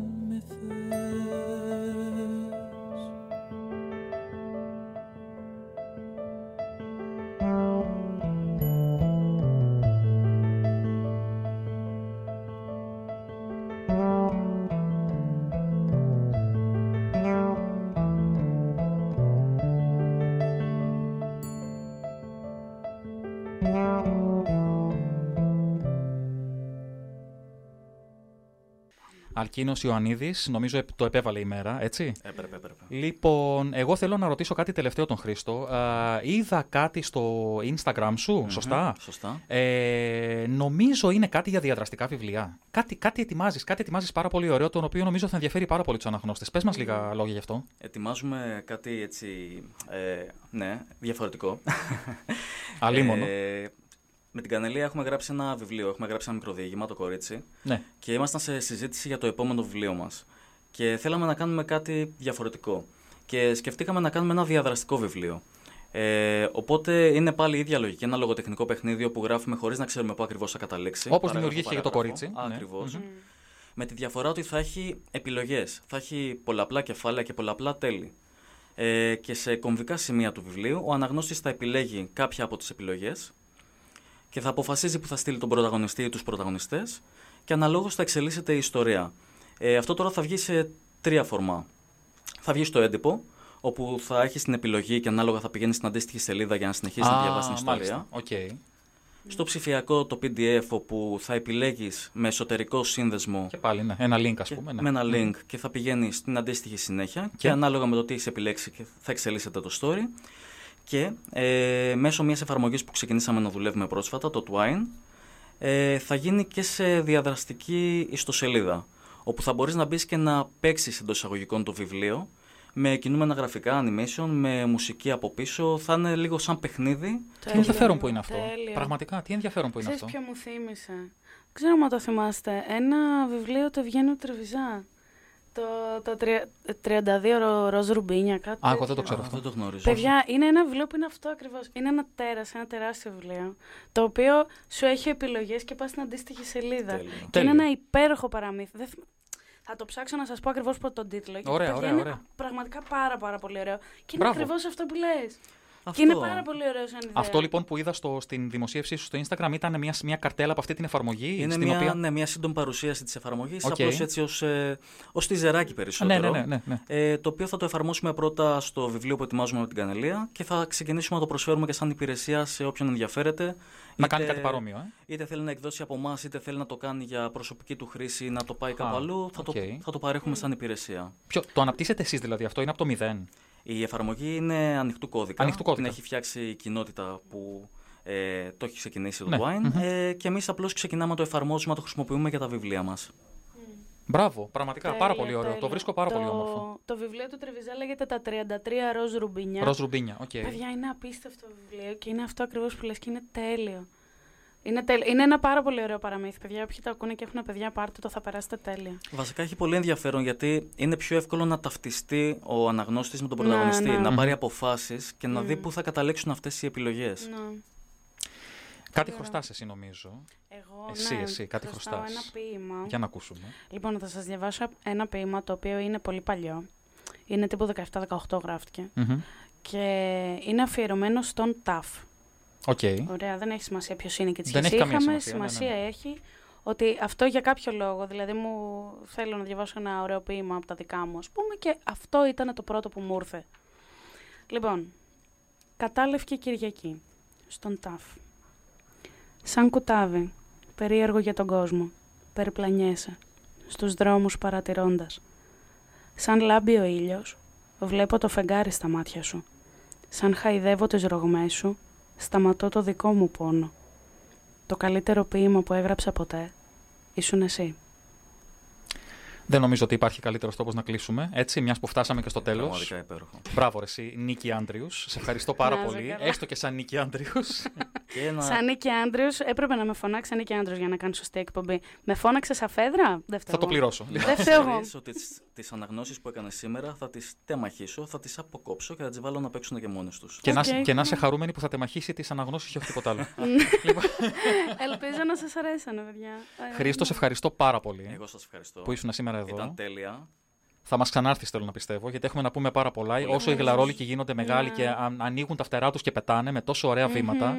και κάνουν τόσο ωραίες πτήσεις, θα έχουμε πάρα πολλά να λέμε κατά καιρούς, νομίζω. Θα χαρώ πάρα πολύ να σας ξαναδώ και να μιλήσουμε. Φτάσαμε στο τέλος, αγαπητοί φίλοι. Για πότε πέρασε πάλι η ώρα, έχει Ναι. καταντήσει λίγο τετριμένο αυτό πραγματικά. Αλλά δεν, δεν μπορώ να το ελέγξω πια. Ε, ήταν η εκπομπή εδώ τα καλά βιβλία. Η έβδομη εκπομπή μας αφιερωμένη σήμερα στον έρωτα, στην αγάπη, στα ωραία συναισθήματα, στα ευγενικά συναισθήματα. Ελπίζω να σας άρεσαν οι επιλογές μας, ε, οι μουσικές μας. Να στείλω ένα μεγάλο ευχαριστώ και ένα μεγάλο για χαρά στα παιδιά που έστειλαν μήνυμα, που επικοινώνησαν μαζί μας. Ε, να ξέρετε ότι η αγάπη σας μας κάνει πιο δυνατούς. Οι προτάσεις σας μας κάνουν πιο δυνατούς. Μου αρέσει πάρα πολύ που μου λέτε άκουσα αυτό, άκουσα εκείνο, ε, παρατήρηση, πρόταση, πάρα πολύ. Θέλω να βρω σιγά σιγά έναν τρόπο να σας βάλω πιο ενεργά στην εκπομπή. Κάτι θα σκεφτώ, δεν μπορεί, αποκλείεται. Να πω για το τραγούδι. Α, έχεις δίκιο. Ε, Ναι, ναι. για πες, πες. Πες και θα Ε, εξηγήσω. επειδή εγώ ξεχάστηκα και είπα σήμερα στο Δημήτρη για το δεύτερο τραγούδι που βάζω συνήθως από δικές μου επιλογές ε, και δεν πρόλαβε να το βάλει, να ακούσετε οπωσδήποτε μόλις τελειώσει η εκπομπή του Γιάννη Αγγελάκα, Όπως ξυπνούν οι εραστές. Μμμ. Είναι ένα εξαιρετικό κομμάτι. Αγαπημένο κομμάτι. Ναι, ναι. Να το ακούσετε και να, να ονειρευτείτε με αυτό. Άντε, έγινα και εγώ τσίζι. Σας ευχαριστώ πάρα πάρα πολύ. Καλό βράδυ. Να αγαπάτε. Να αγαπάτε, να αγαπάτε. Όσο πιο δυνατά γίνεται. Καλό σας βράδυ.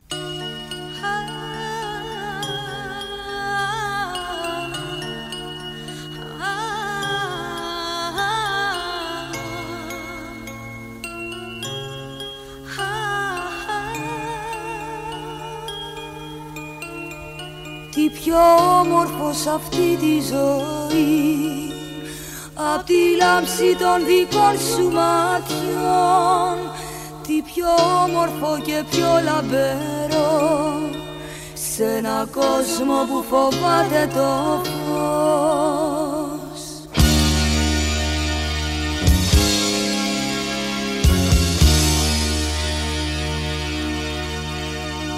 Τι πιο όμορφο και πιο μαγικό Απ' το πάθος των δικών σου φίλων. Την ανάσας σου όταν νιώθω καυτή. Στη φωτιά της μαθαίνω να ζω. Φίλα με πάλι φίλα με Αγκάλιασέ με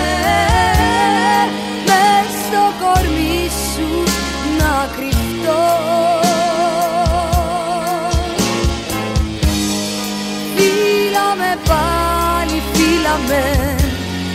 Σημέρωσέ με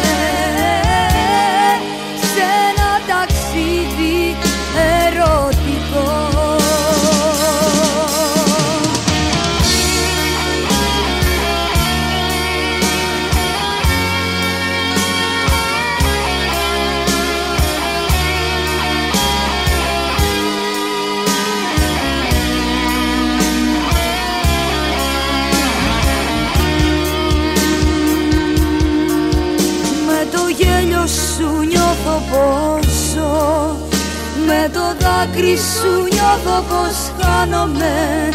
Τι πιο όμορφο και πιο δυνατό. Από αυτό που για σένα αισθάνομαι. Η αλήθεια και το ψέμα εσύ. Κι όλα τα άλλα στον κόσμο κομμάτια. Τι πιο όμορφο πάνω στη γη. Απ' τα δικά μας ατέλειωτα βράδια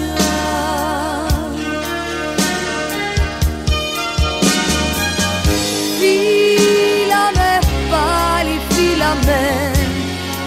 Αγκάλιασέ με. Μες στο κορμί σου να κρυφτώ.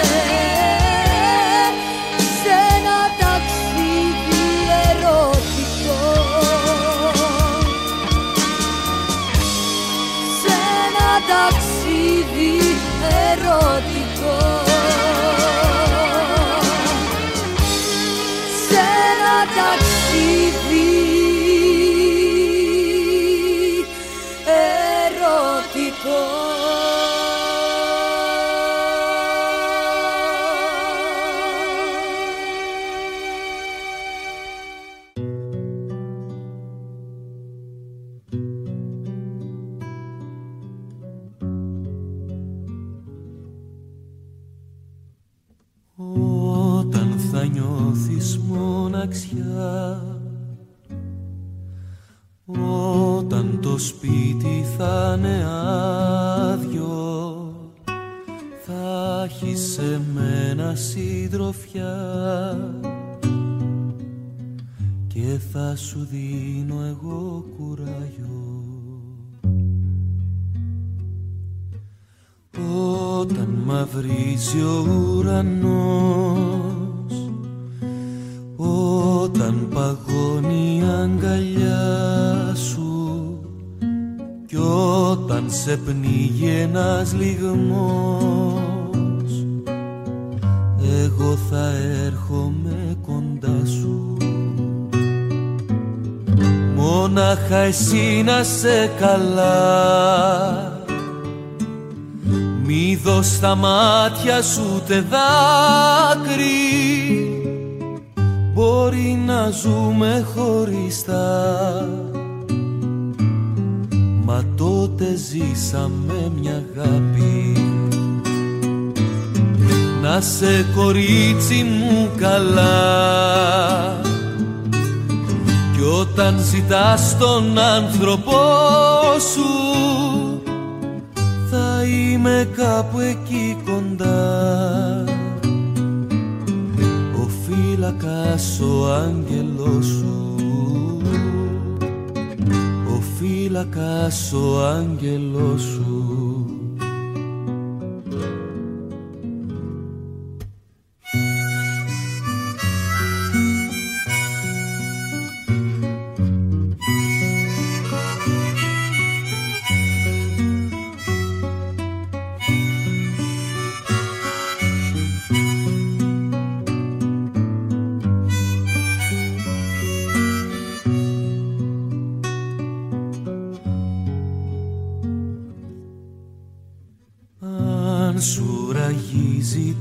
καρδιά. Κι αν μόνη θέλει να σ' αφήσει Πες του πως κάποιος μια φορά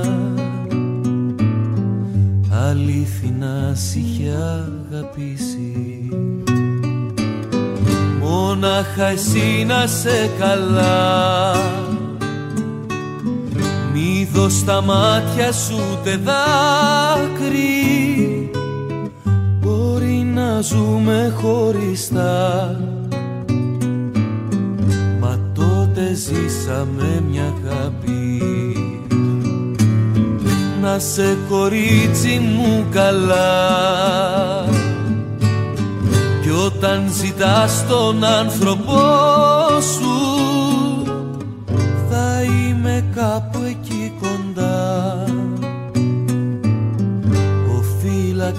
ο άγγελος σου. Ο φύλακας ο άγγελος